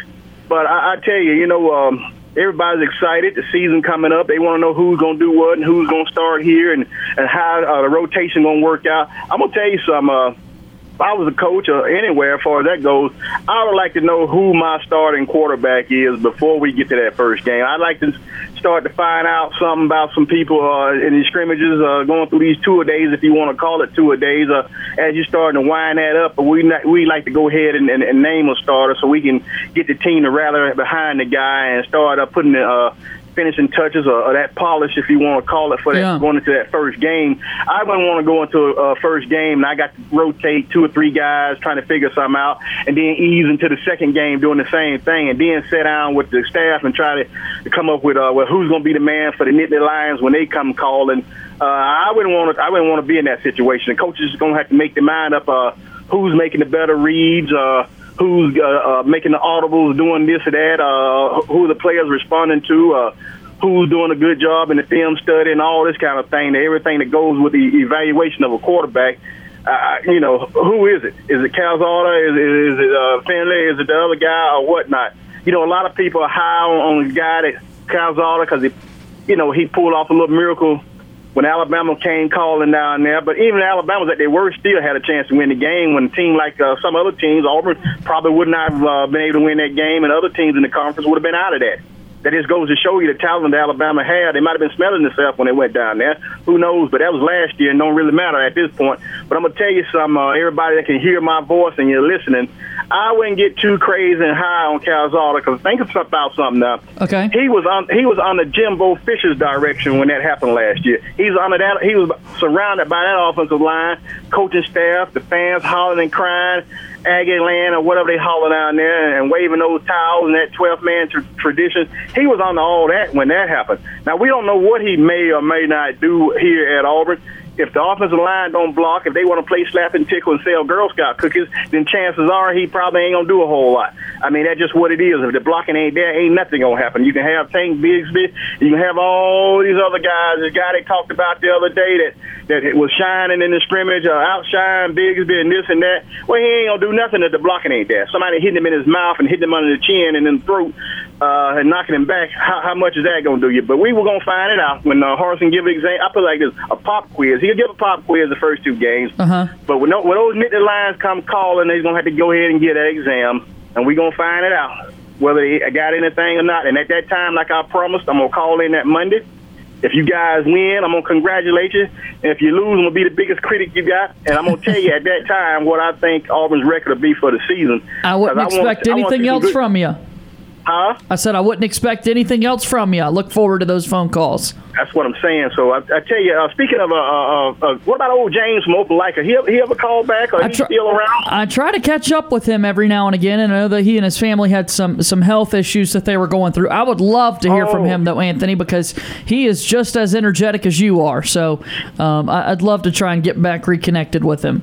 Yeah, I hate that he had health issues or Yeah. whatnot, or somebody in the family. You know, I always enjoyed him calling in. You know, it was always exciting to, to try to call in right behind him or either uh, Steve or Shadow and, and make comments or whatnot. Yeah, we're going to uh, get back up and people going now that football season's here. We're going to have a lot more people calling into the show. That's for sure.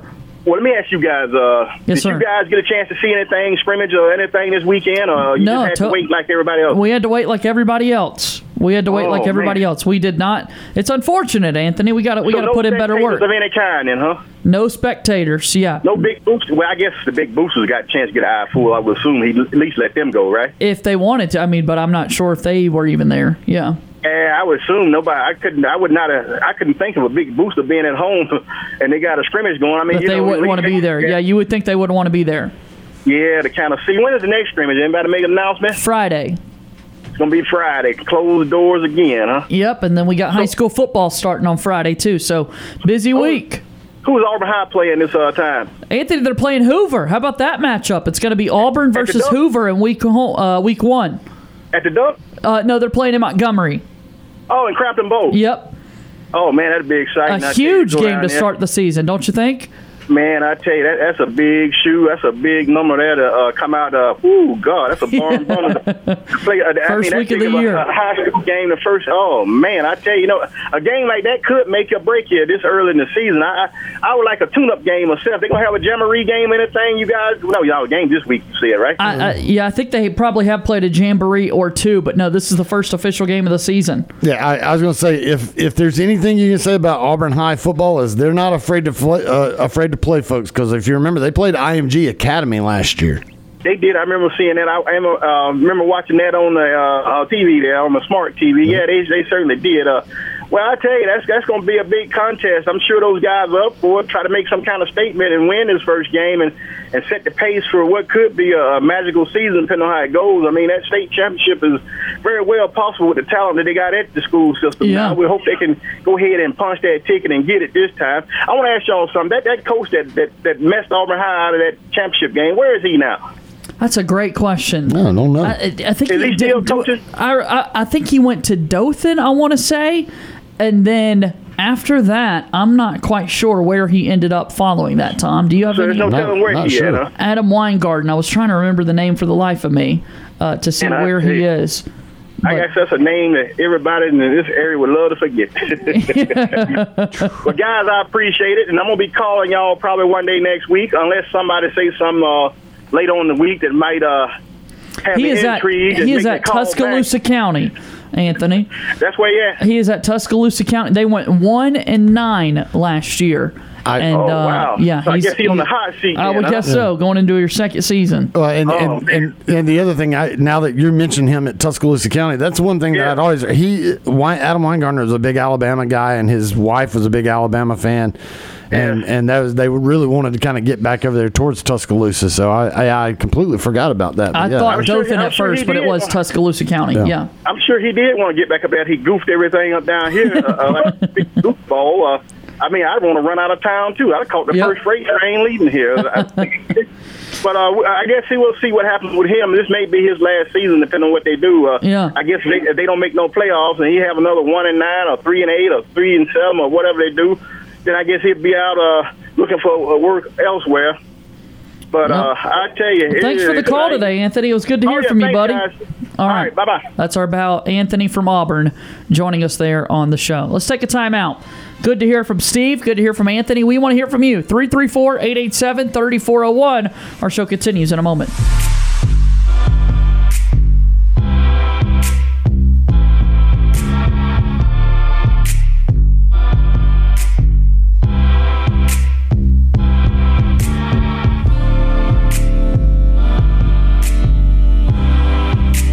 Sports Call is on the air weekdays from 3 until 6 p.m. If you are currently driving in a four door sedan, roll up the windows and turn up the radio. We're Auburn's first and Auburn's favorite sports talk show. I'm Bryan Harsin, head football coach of the Auburn Tigers, and you're listening to Sports Call on Tiger 95.9.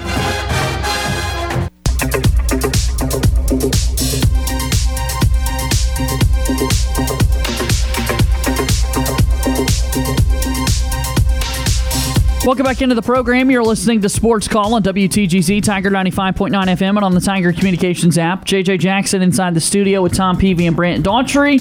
Our thanks again to everyone who's called into the program so far today.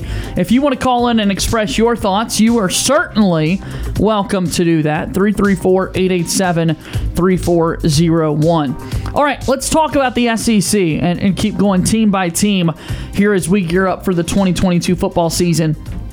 And the team that I want to discuss right now, uh, they reside in Lexington, Kentucky. They are the Kentucky Wildcats, and they're gearing up for another football season led by quarterback Will Levis, who is one of the top 10 draft prospects at that spot. Uh, he played at Penn State for three years and was very successful playing for Kentucky a season ago. Mark Stoops is the head coach.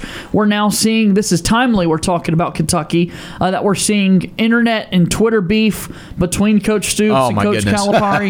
So It's the there's a lot going on so with uh, the life of Kentucky athletics. Where do you guys want to start with this team or just anything Uh, going on? Well, first, I, I like Harsin's troll of that, so that's pretty good. Uh, eh, listen, Kentucky's going to be good. Now, are they on the level of Georgia right now in the East? No. Are they on the level with Tennessee, Florida, and any of those others kind of competing right there behind Georgia? Absolutely. Um, Will Levis is a great quarterback. Uh, he threw for 2,827 yards uh, last year. He ran for 376, 33 total touchdowns. That's pretty darn good numbers. And everybody's going to talk about him, but one of the biggest guys to keep an eye on is they returned their top running back, Chris Rodriguez Jr., uh, 900 yard rushing games for Kentucky last year. So not only do you got Will Levis coming back, you've got Rodriguez coming back. Um, I, I think the other thing is the fact that you've got a head coach in Mark Stoops who has shown that he can produce a winner. Uh, again, I don't think Kentucky is they uh, they're not to that level of Georgia, but they could certainly finish second in the East. They're a team that's going to be playing in a bowl game come the end of the year unless just something just stupid happens and, and they just completely fall apart. But uh, th- this is not the Kentucky football team of old that was the cellar dwellers down there with Vanderbilt. I mean, Mark Stoops has really built this program into something to be uh, to to be reckoned with there in the East and just in the SEC alone. Yeah, I'm, I'm with you. I really admire what Mark Stoops has done at Kentucky. Uh, I remember as a kid calling them Kentucky and thinking it was the funniest thing of all time.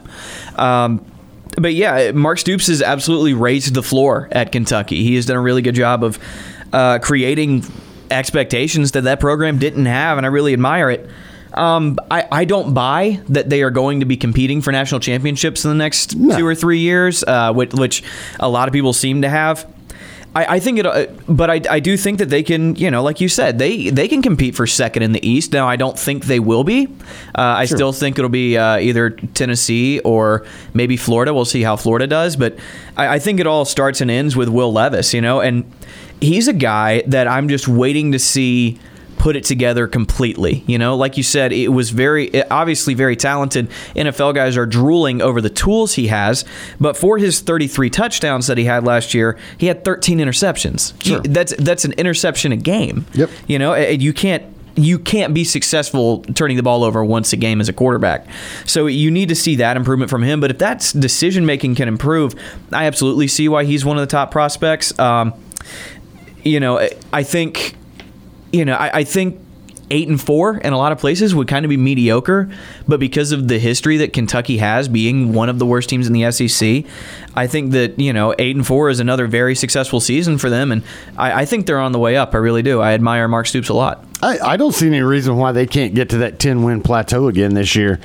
Uh, I, I mean, I think that I think with Will Levis and Rodriguez, uh, they still have a, a very good team. They've also got some guys back on defense. Now there are some losses around them, uh, around Levis especially.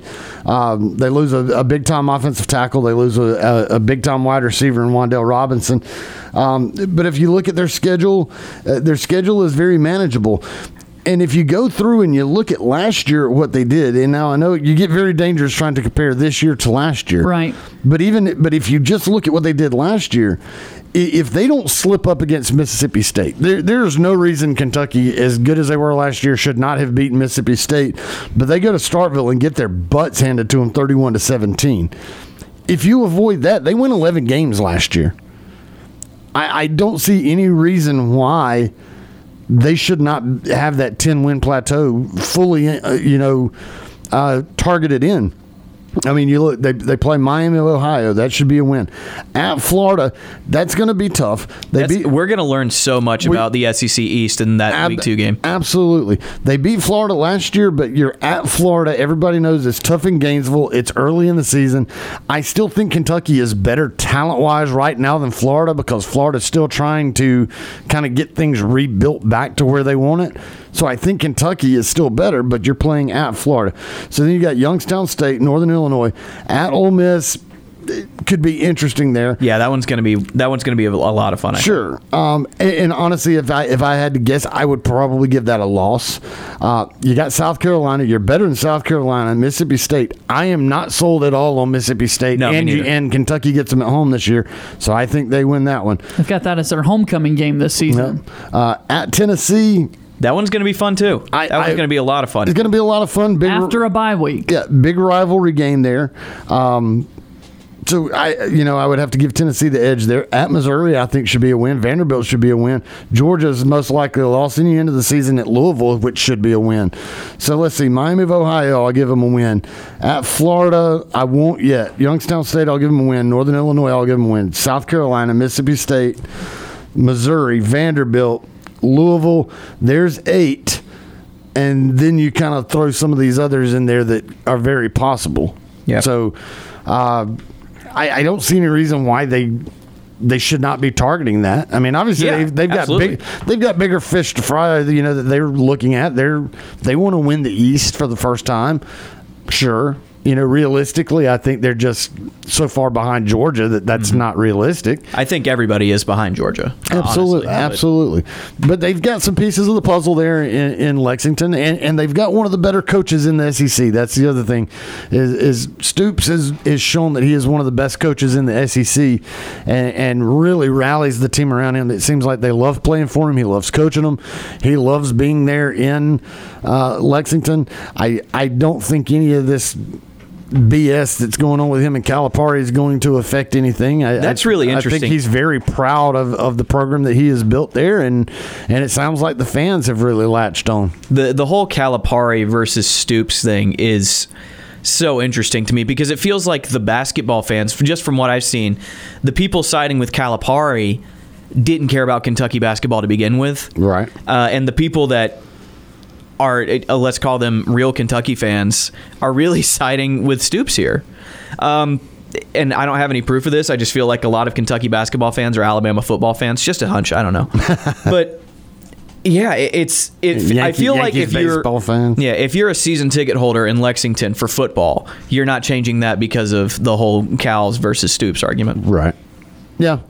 I, I yeah, I mean I kinda look at it, I mean, if you're a Kentucky football fan, then you are a Kentucky fan. I, I- Right, I, yes. I mean, yeah, it's they they don't have that national notori- notoriety that the basketball team does. So yeah, I agree.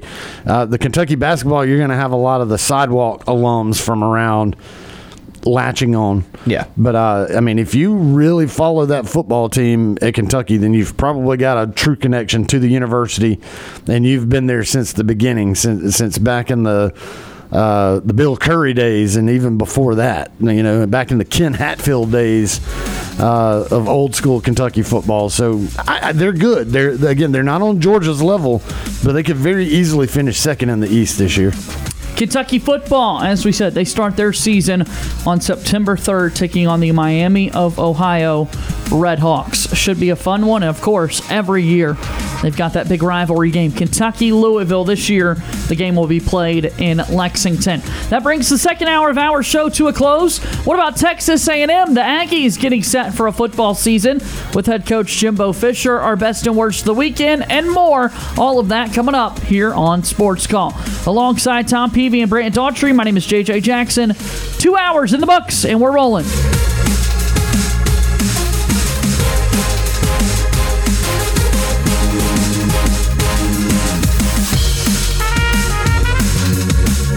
Two hours of sports call are finished. Don't touch that radio dial. We've got one more hour to go. Whether you're leaving work, cruising around town, or listening on demand, we've still got some fun left for you. To be part of the show, give us a call at 334 887 3401 locally or toll free at 1 888 9 Tiger 9. Auburn's first and Auburn's favorite sports talk show has been on the air since 1995 and is ready for 60 more minutes of fun. Now, let's get this hour of sports call started.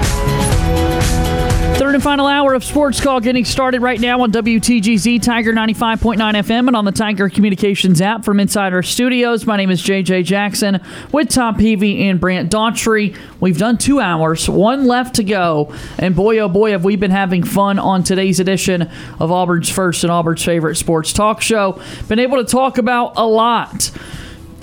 What all have we talked about, you might ask? Well, here's our recap. We've already finished the first two hours of Sports Call today. Boy, that escalated quickly. I mean, that really got out of hand fast. It jumped up a notch. It did, didn't it? It's now time for the Daily Show recap. Um, can you repeat the part of the stuff where you said all about the things? All right, our daily show recap. What's happened on the show so far, Brant?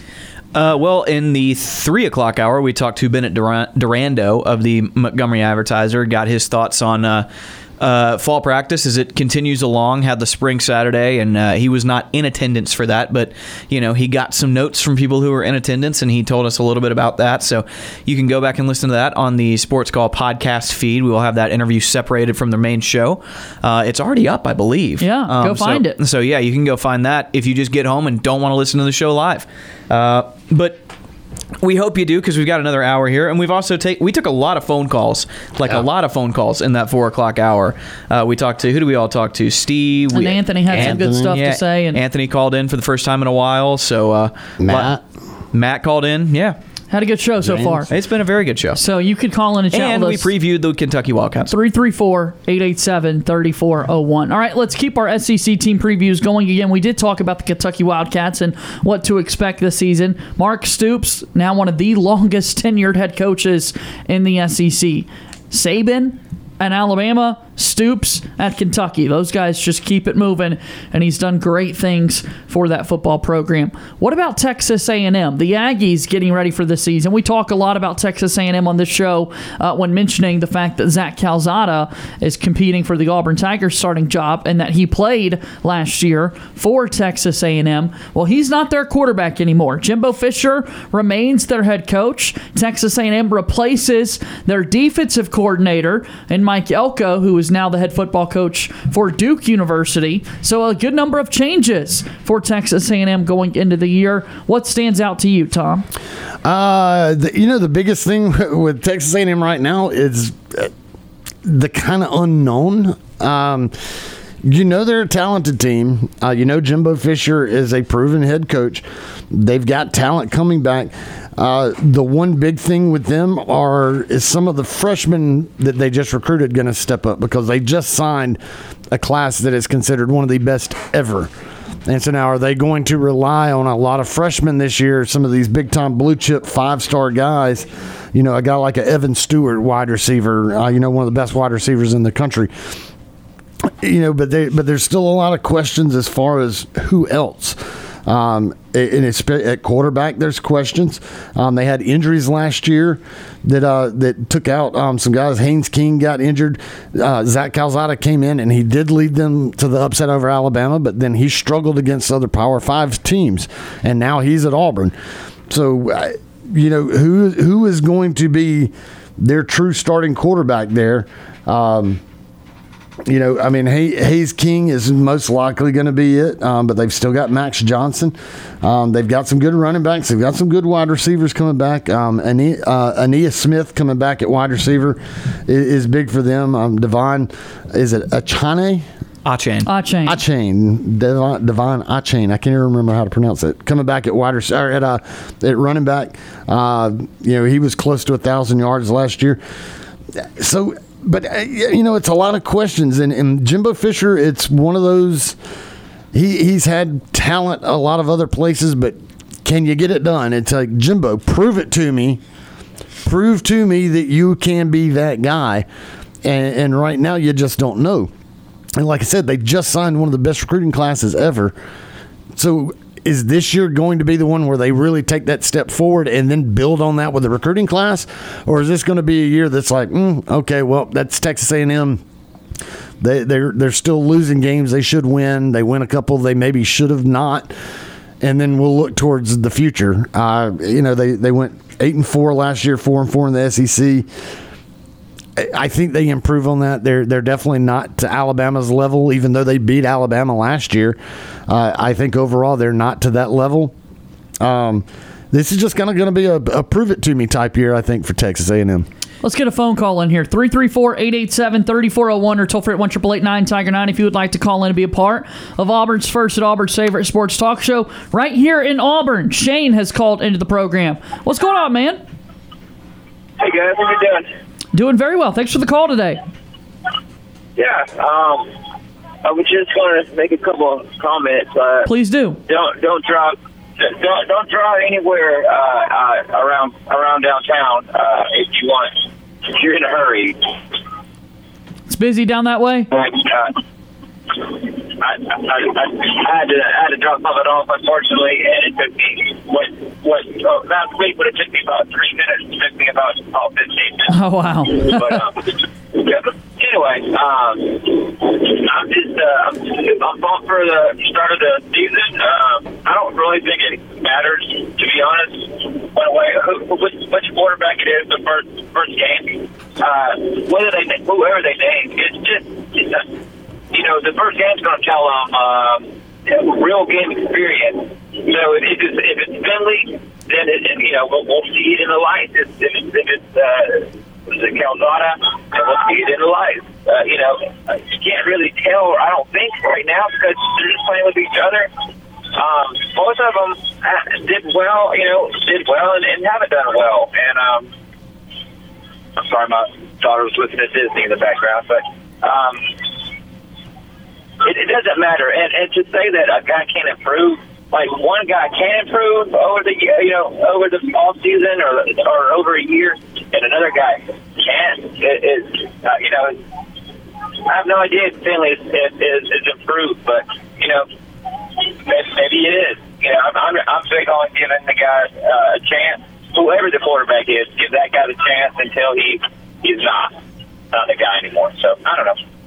I'm more of an optimist, though. Yeah, no, always. I, I love the optimistic outlook on everything, and, and why not give somebody a chance to earn it? And and clearly, you've got to make a decision as as the first game of the season nears. Uh, but right now, it really does seem like it's 50-50 on who that starting quarterback could be.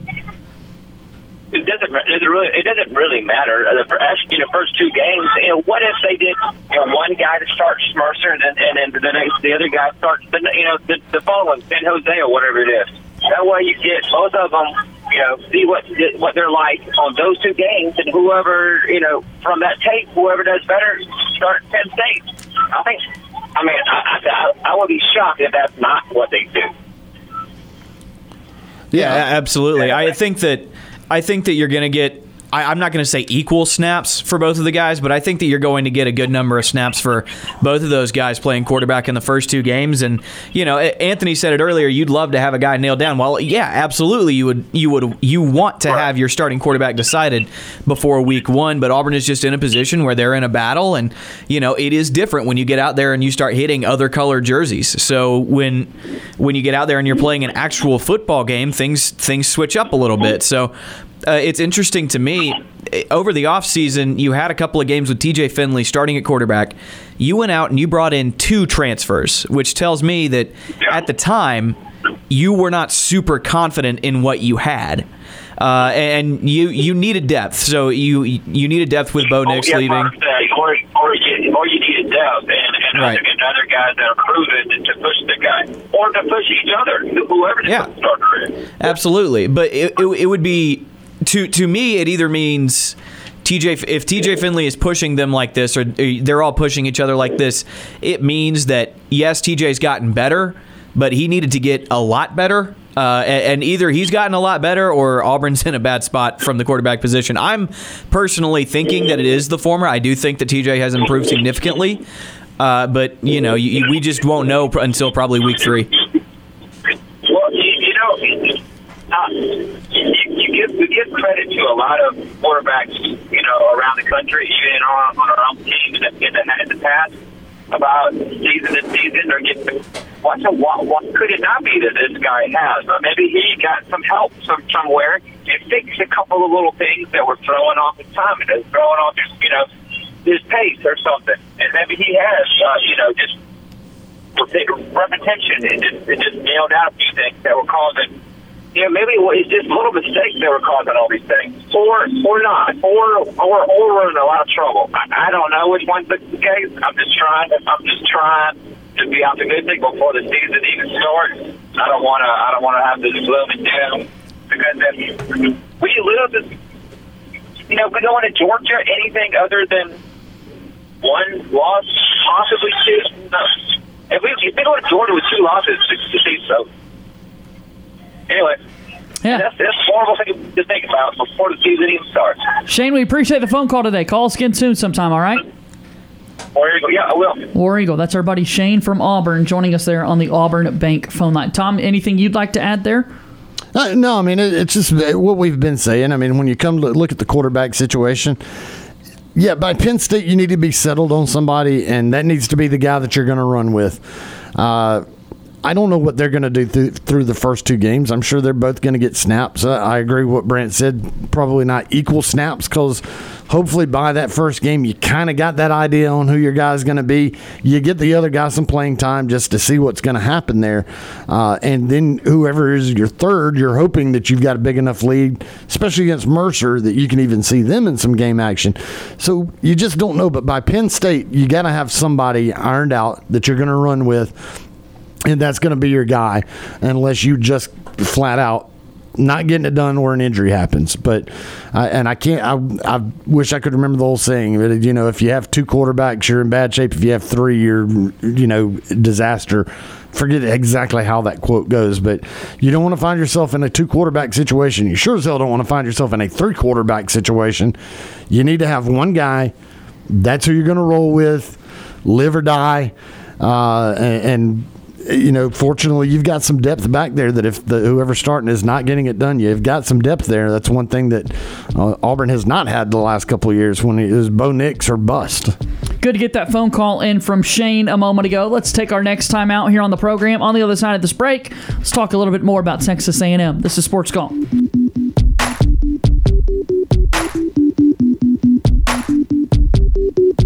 All of the biggest names in the sports world want to be on Sports Call. We are very excited to be joined by ESPN's Adam Amin. Bring on a very special guest, a good friend of the program, a former host of this very show, and the current voice of the Auburn Tigers, the one and only Andy Burcham. We get the opportunity to welcome in Mr. Phil Steele into our program. Be sure to listen to our conversations with athletes, coaches, and media personalities on the Sports Call podcast.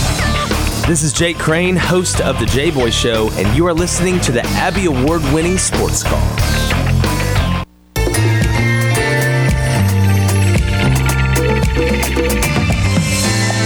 All right, welcome back into Sports Call WTGZ Tiger 95.9 FM and on the Tiger Communications app. JJ Jackson inside the studio with Tom Peavy and Brant Daughtry. We hope that you're doing well on this Monday.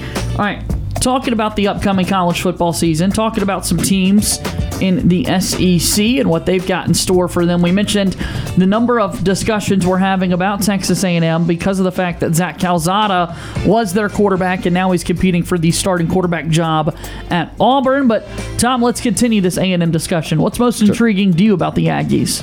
Uh, and I'm glad you mentioned Calzada because I'm going to go. I'm going to backtrack back to the quarterback situation with A and M because that's really kind of where their big question mark is right now, uh, and it was a question mark last year.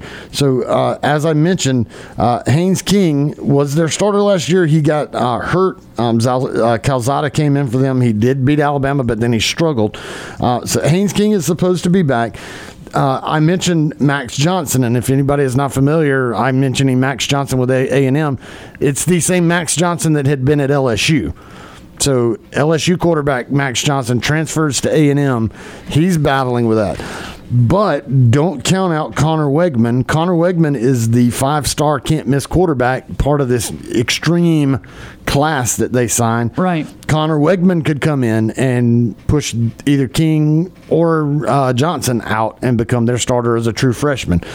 So that's that's where it's going to be intriguing. They've got talent all over the field. Uh, their secondary on defense is supposed to be really good. Um, you know, their defense, uh, you know, outside the secondary, they got some guys coming back. They've got weapons coming back on offense. But my two intriguing things it's A, quarterback. Who is their quarterback going to be?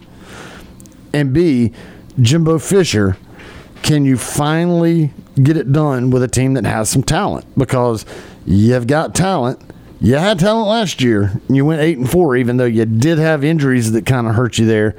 But you're supposed to be taking this next step and this is the year that A and M is supposed to take that next step. And for what I look at with Jimbo Fisher and his track record is prove it to me. You, you you're starting to get it. You're start. You just got a huge recruiting class. Now prove it to me.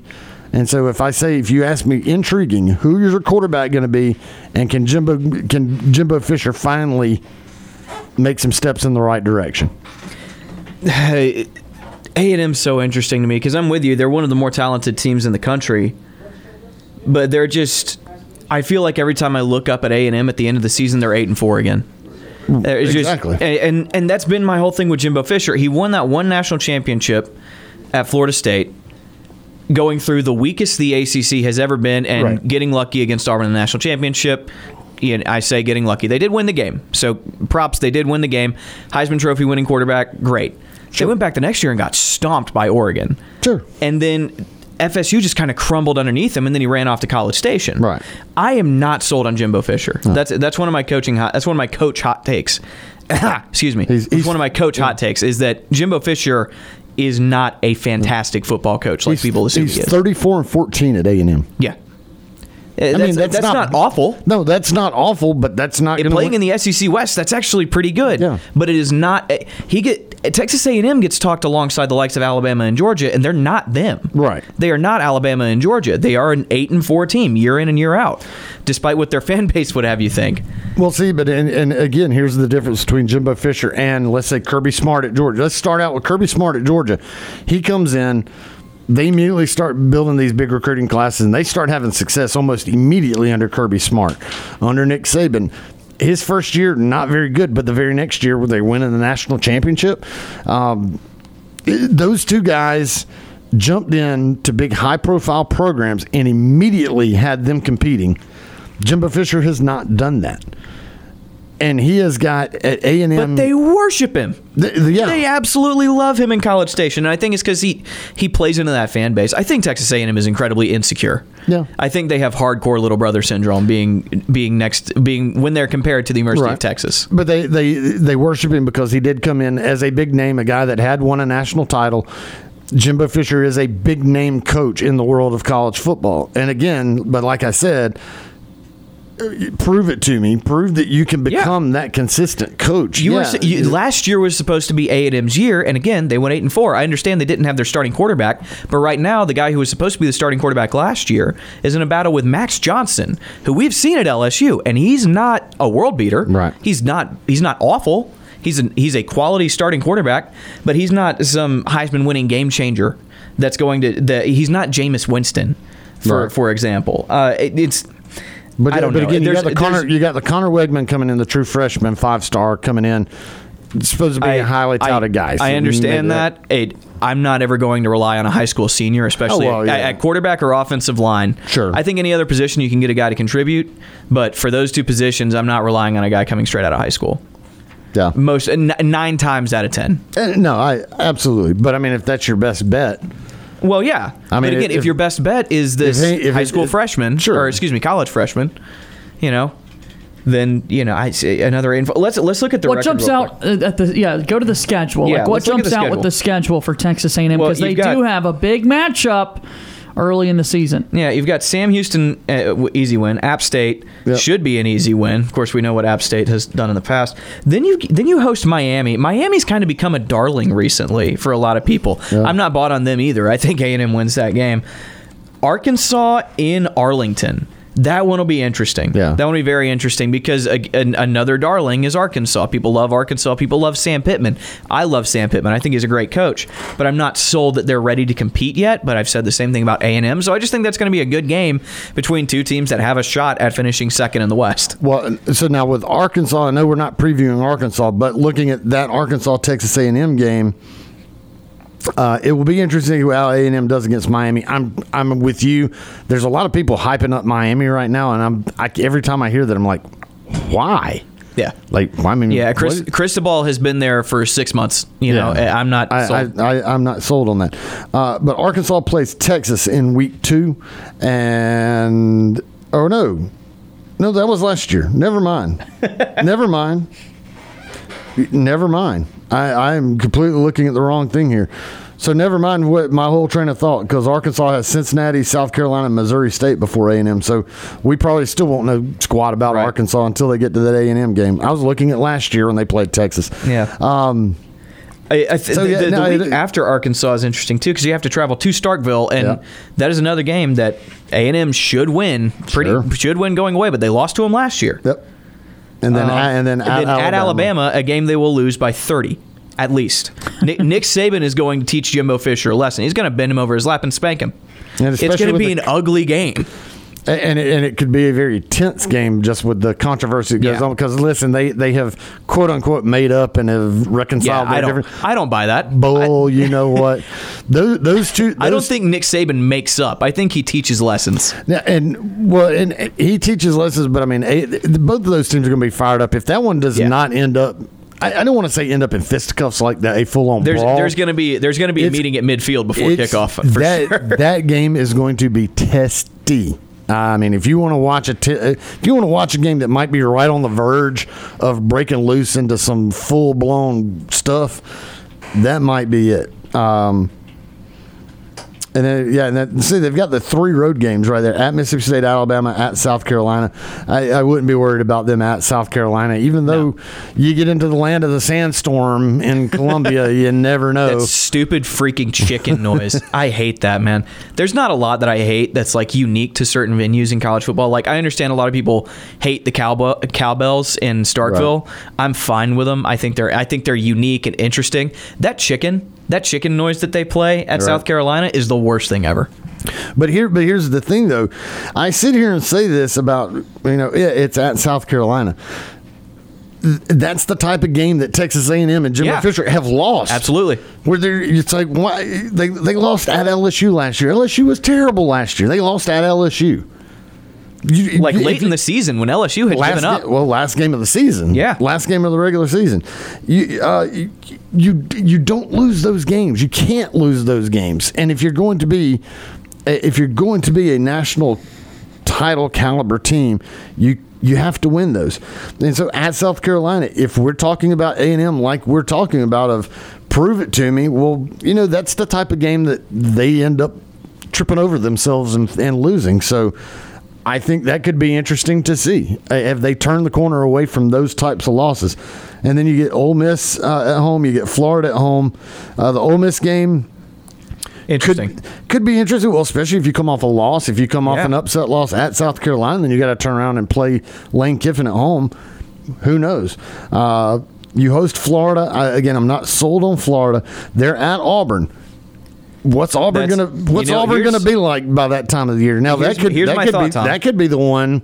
That's what I'm like saying. at South Carolina. I think that could be I don't the think they're going to lose at South Carolina. I think they very well could lose at Auburn. And, I, and I'm a homer. I understand. I'm speaking from a position of an Auburn fan, but I think that they could lose to Auburn. Late in the year, November 12th, Yeah. 2022 is Texas A&M and Auburn. It's it's it'd be so perfect. It'd be very Auburn of Texas A&M to be undefeated going up to that point. Which I again I don't know they they might well I don't think they will because they have to play Alabama before they play Auburn, but they could be a one loss team with an outside shot at the playoff and drop one to Auburn.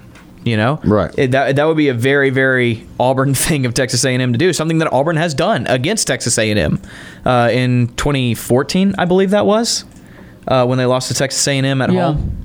Heartbreaking And when game. when Auburn was in line for a playoff spot. Yeah. and, and that, that Fumbled was the uh, snap. Yeah, it, fumbled too, right? Like right at the goal. line? Correct. That was insane. yeah. Would prefer that not to happen again. Yeah. I, I- looking looking purely from a personnel standpoint, you do lose uh, Isaiah Spiller, and he was one of the best running backs in the SEC last year. But you, like we, we've already touched on Devin Ache, and you bring him back, and he's going to fill those shoes Yeah. very nicely. And then Ananias Smith was the player for Texas A&M who was set to be at SEC Media Days. Right. And then the week of gets arrested and, you know, hey, you're not going to be at SEC Media Yeah. Days anymore. Tough Yeah, luck. Is he? Is he? I think he's back. Is he back? I think he's Okay. back, and um, but nonetheless, that's an off Had the to- field issue that you don't want to. I had to go back. We were sitting here looking at the schedule, and I was like, "Wait a minute!" I I had completely forgot about this. I was like, "You know, how?" Was, I was like, at, "At LSU was their last game." I forgot they backed out of the Gator Bowl. They were going to play Wake Forest in the uh, Gator Bowl last year, and they backed out due to uh, was it COVID? Oh yeah, Yeah. I forgotten about that too. Yeah, COVID outbreak and injuries. So they backed out of the Gator Bowl. Uh, they were number 25. They were supposed to play number 17, Wake Forest, in the Gator Bowl, uh, but COVID issues inside the program and season ending injuries. So they backed out. That's so. I, I was sitting here looking at their schedule and I couldn't remember. I'm like, why in the world was at LSU their last game? And I knew and, and being bowl eligible, but there. So there you go. Um, eh, eh, Texas A&M, prove it to me. Yeah, everybody, everybody. you have to at some point. Your, Sure. your coach is making ten million dollars a year. Yep, but uh, everybody is. uh, I should say everybody, but a lot of the media are hyped up on Texas A&M, and they They're have been saying since Jimbo got there. Sure, that they're they're second in the West. They're nipping at the heels of Alabama, and they're just waiting for their chance to jump up there and take over the the West. Well, prove it to me. Uh, Now you just brought in a recruiting class that can a really good can one. really compete with the elites, but prove it to me. Indeed. Let's go ahead and we'll take our next commercial break here on the program when we come back. Best and worst of the weekend and a nightly TV guide as we get set to wrap up a Monday edition of Sports Call here on WTGZ Tiger 95.9 FM.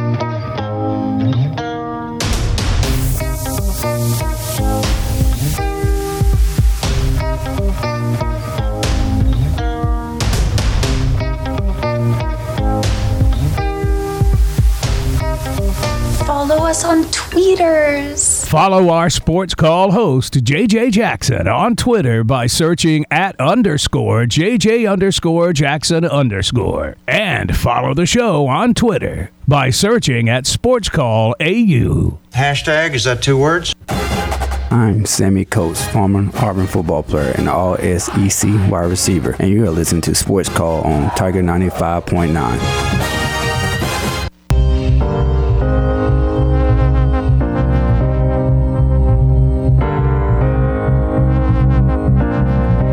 Welcome back into the program. You're listening to Sports Call, Tiger 95.9 FM, and on the Tiger Communications app. JJ Jackson inside the studio with Tom Peavy and Brant Daughtry as we continue to wind down a Monday edition of Auburn's first and Auburn's favorite sports talk show.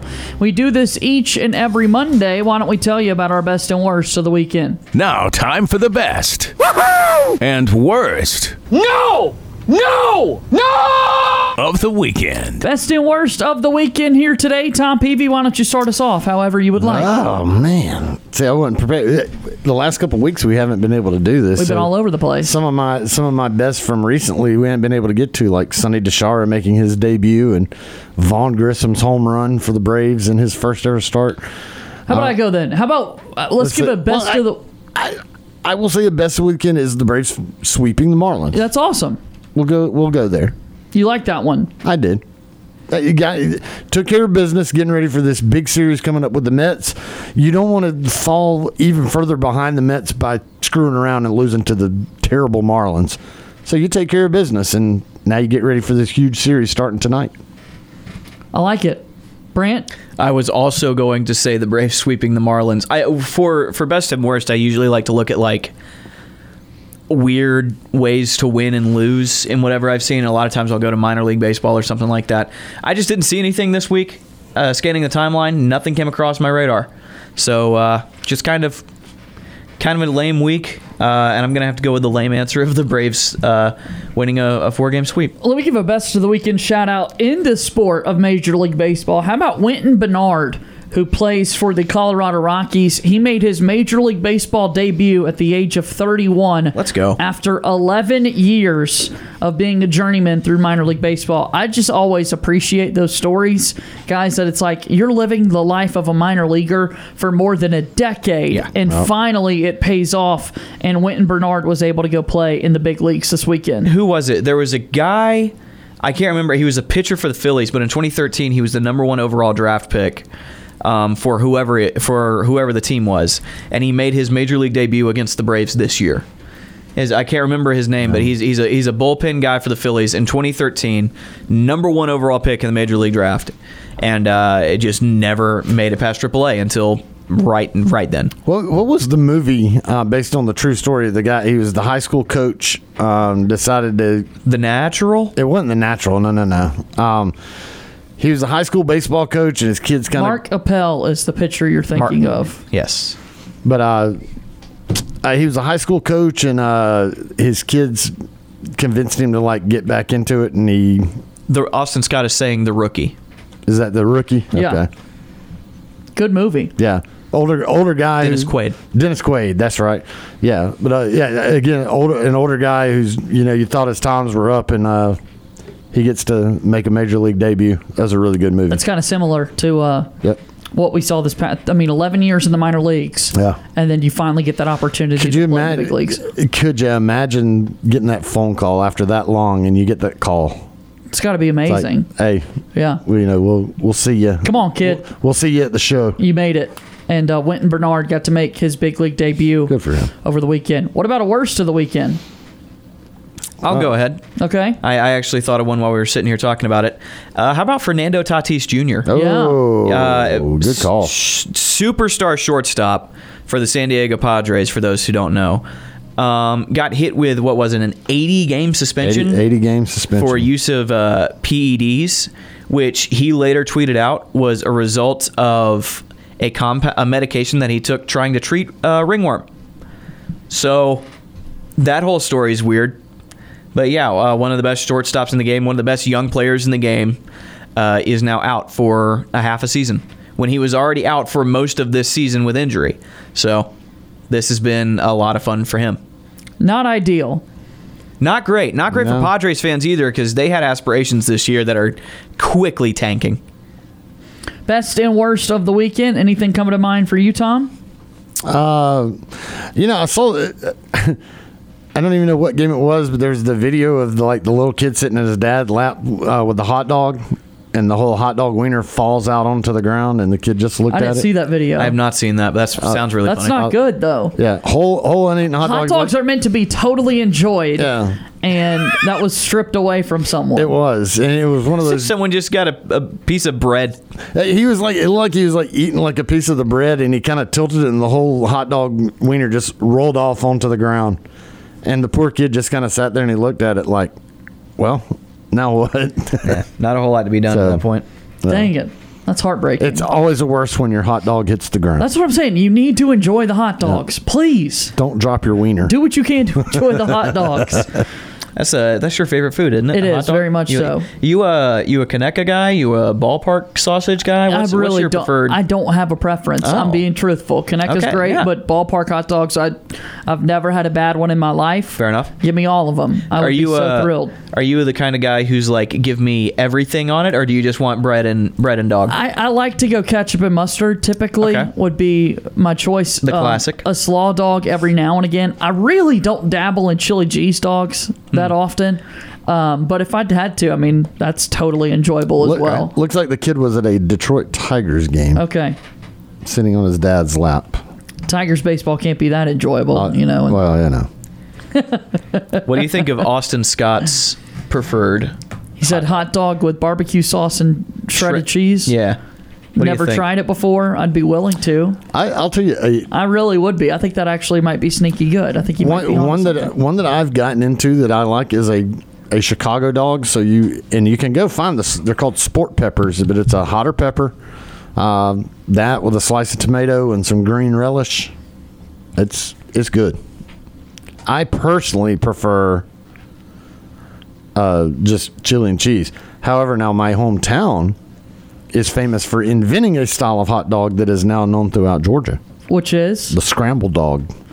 Is that a scrambled egg? I would guess. No. Okay. What is the scrambled dog? It's basically a chili dog that's all like just chopped up onto Uh-huh. onto a platter. So hot dog and bun, all kind of chopped up.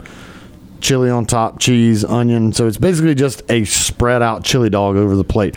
There's a place in Columbus, Georgia called the Dinglewood Pharmacy Okay. that is famous for that. Right there, uh, right next to the WTVM studios in Columbus, uh, the Dinglewood Pharmacy, and uh, uh, yeah, I mean, it, if you imagine Toomer's drugstore where you go in and get lemonade, but this is a place. It's a little tiny drugstore. You go in and sit down at the counter, and you get a scramble dog, and it's it's now become like famous throughout Georgia as the love it. the scramble dog. And that yeah, started right there in Columbus, Georgia. Let's do our nightly TV guide. Our show is about to end, but we've got you covered on entertainment for the evening. Here's Sports Call's nightly TV guide. All right, our nightly TV guide is brought to you by our friends over at White Claw Hard Seltzer. Stop at your local TK's convenience store, pick up a variety pack of White Claw, and you will be so thrilled. Coming up on television tonight, the Little League Softball World Series at 6 o'clock on E ESPN. American Legion World Series at 6 on ESPNU. A movie pick for you. How about Zootopia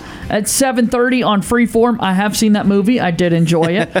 Um, the Houston Astros and the Chicago White Sox are playing at 7 o'clock on FS1. And then at 6.20 tonight on Bally Sports South, we have got the New York Mets and the Atlanta Braves from Truist Park. You must watch that game. It is going to be excellent. And that is your nightly TV guy brought to you by our friends at White Claw. Tom Peavy, Brant Daughtry. Brant, let me start with you. Thank you so much for being on the show today, sir. Thank you for having me. Tom is showing me uh, a video of a of a hot dog falling out of a bun. Yeah, it's kind of sad. It's the kid dropping the hot dog. He immediately puts his hand on his head like, "Dope." man, oh man. Uh, Tom, thanks for being here. We'll see you on Wednesday. Yeah, man, enjoyed it. That does it for today's edition of Sports Call. Coming up tomorrow, Kyle Petty joins the show, and we've got more fun coming your way on Auburn's first and Auburn's favorite sports talk show. Alongside Tom Peavy and Brant Daughtry, my name is JJ Jackson. Thank you and good day.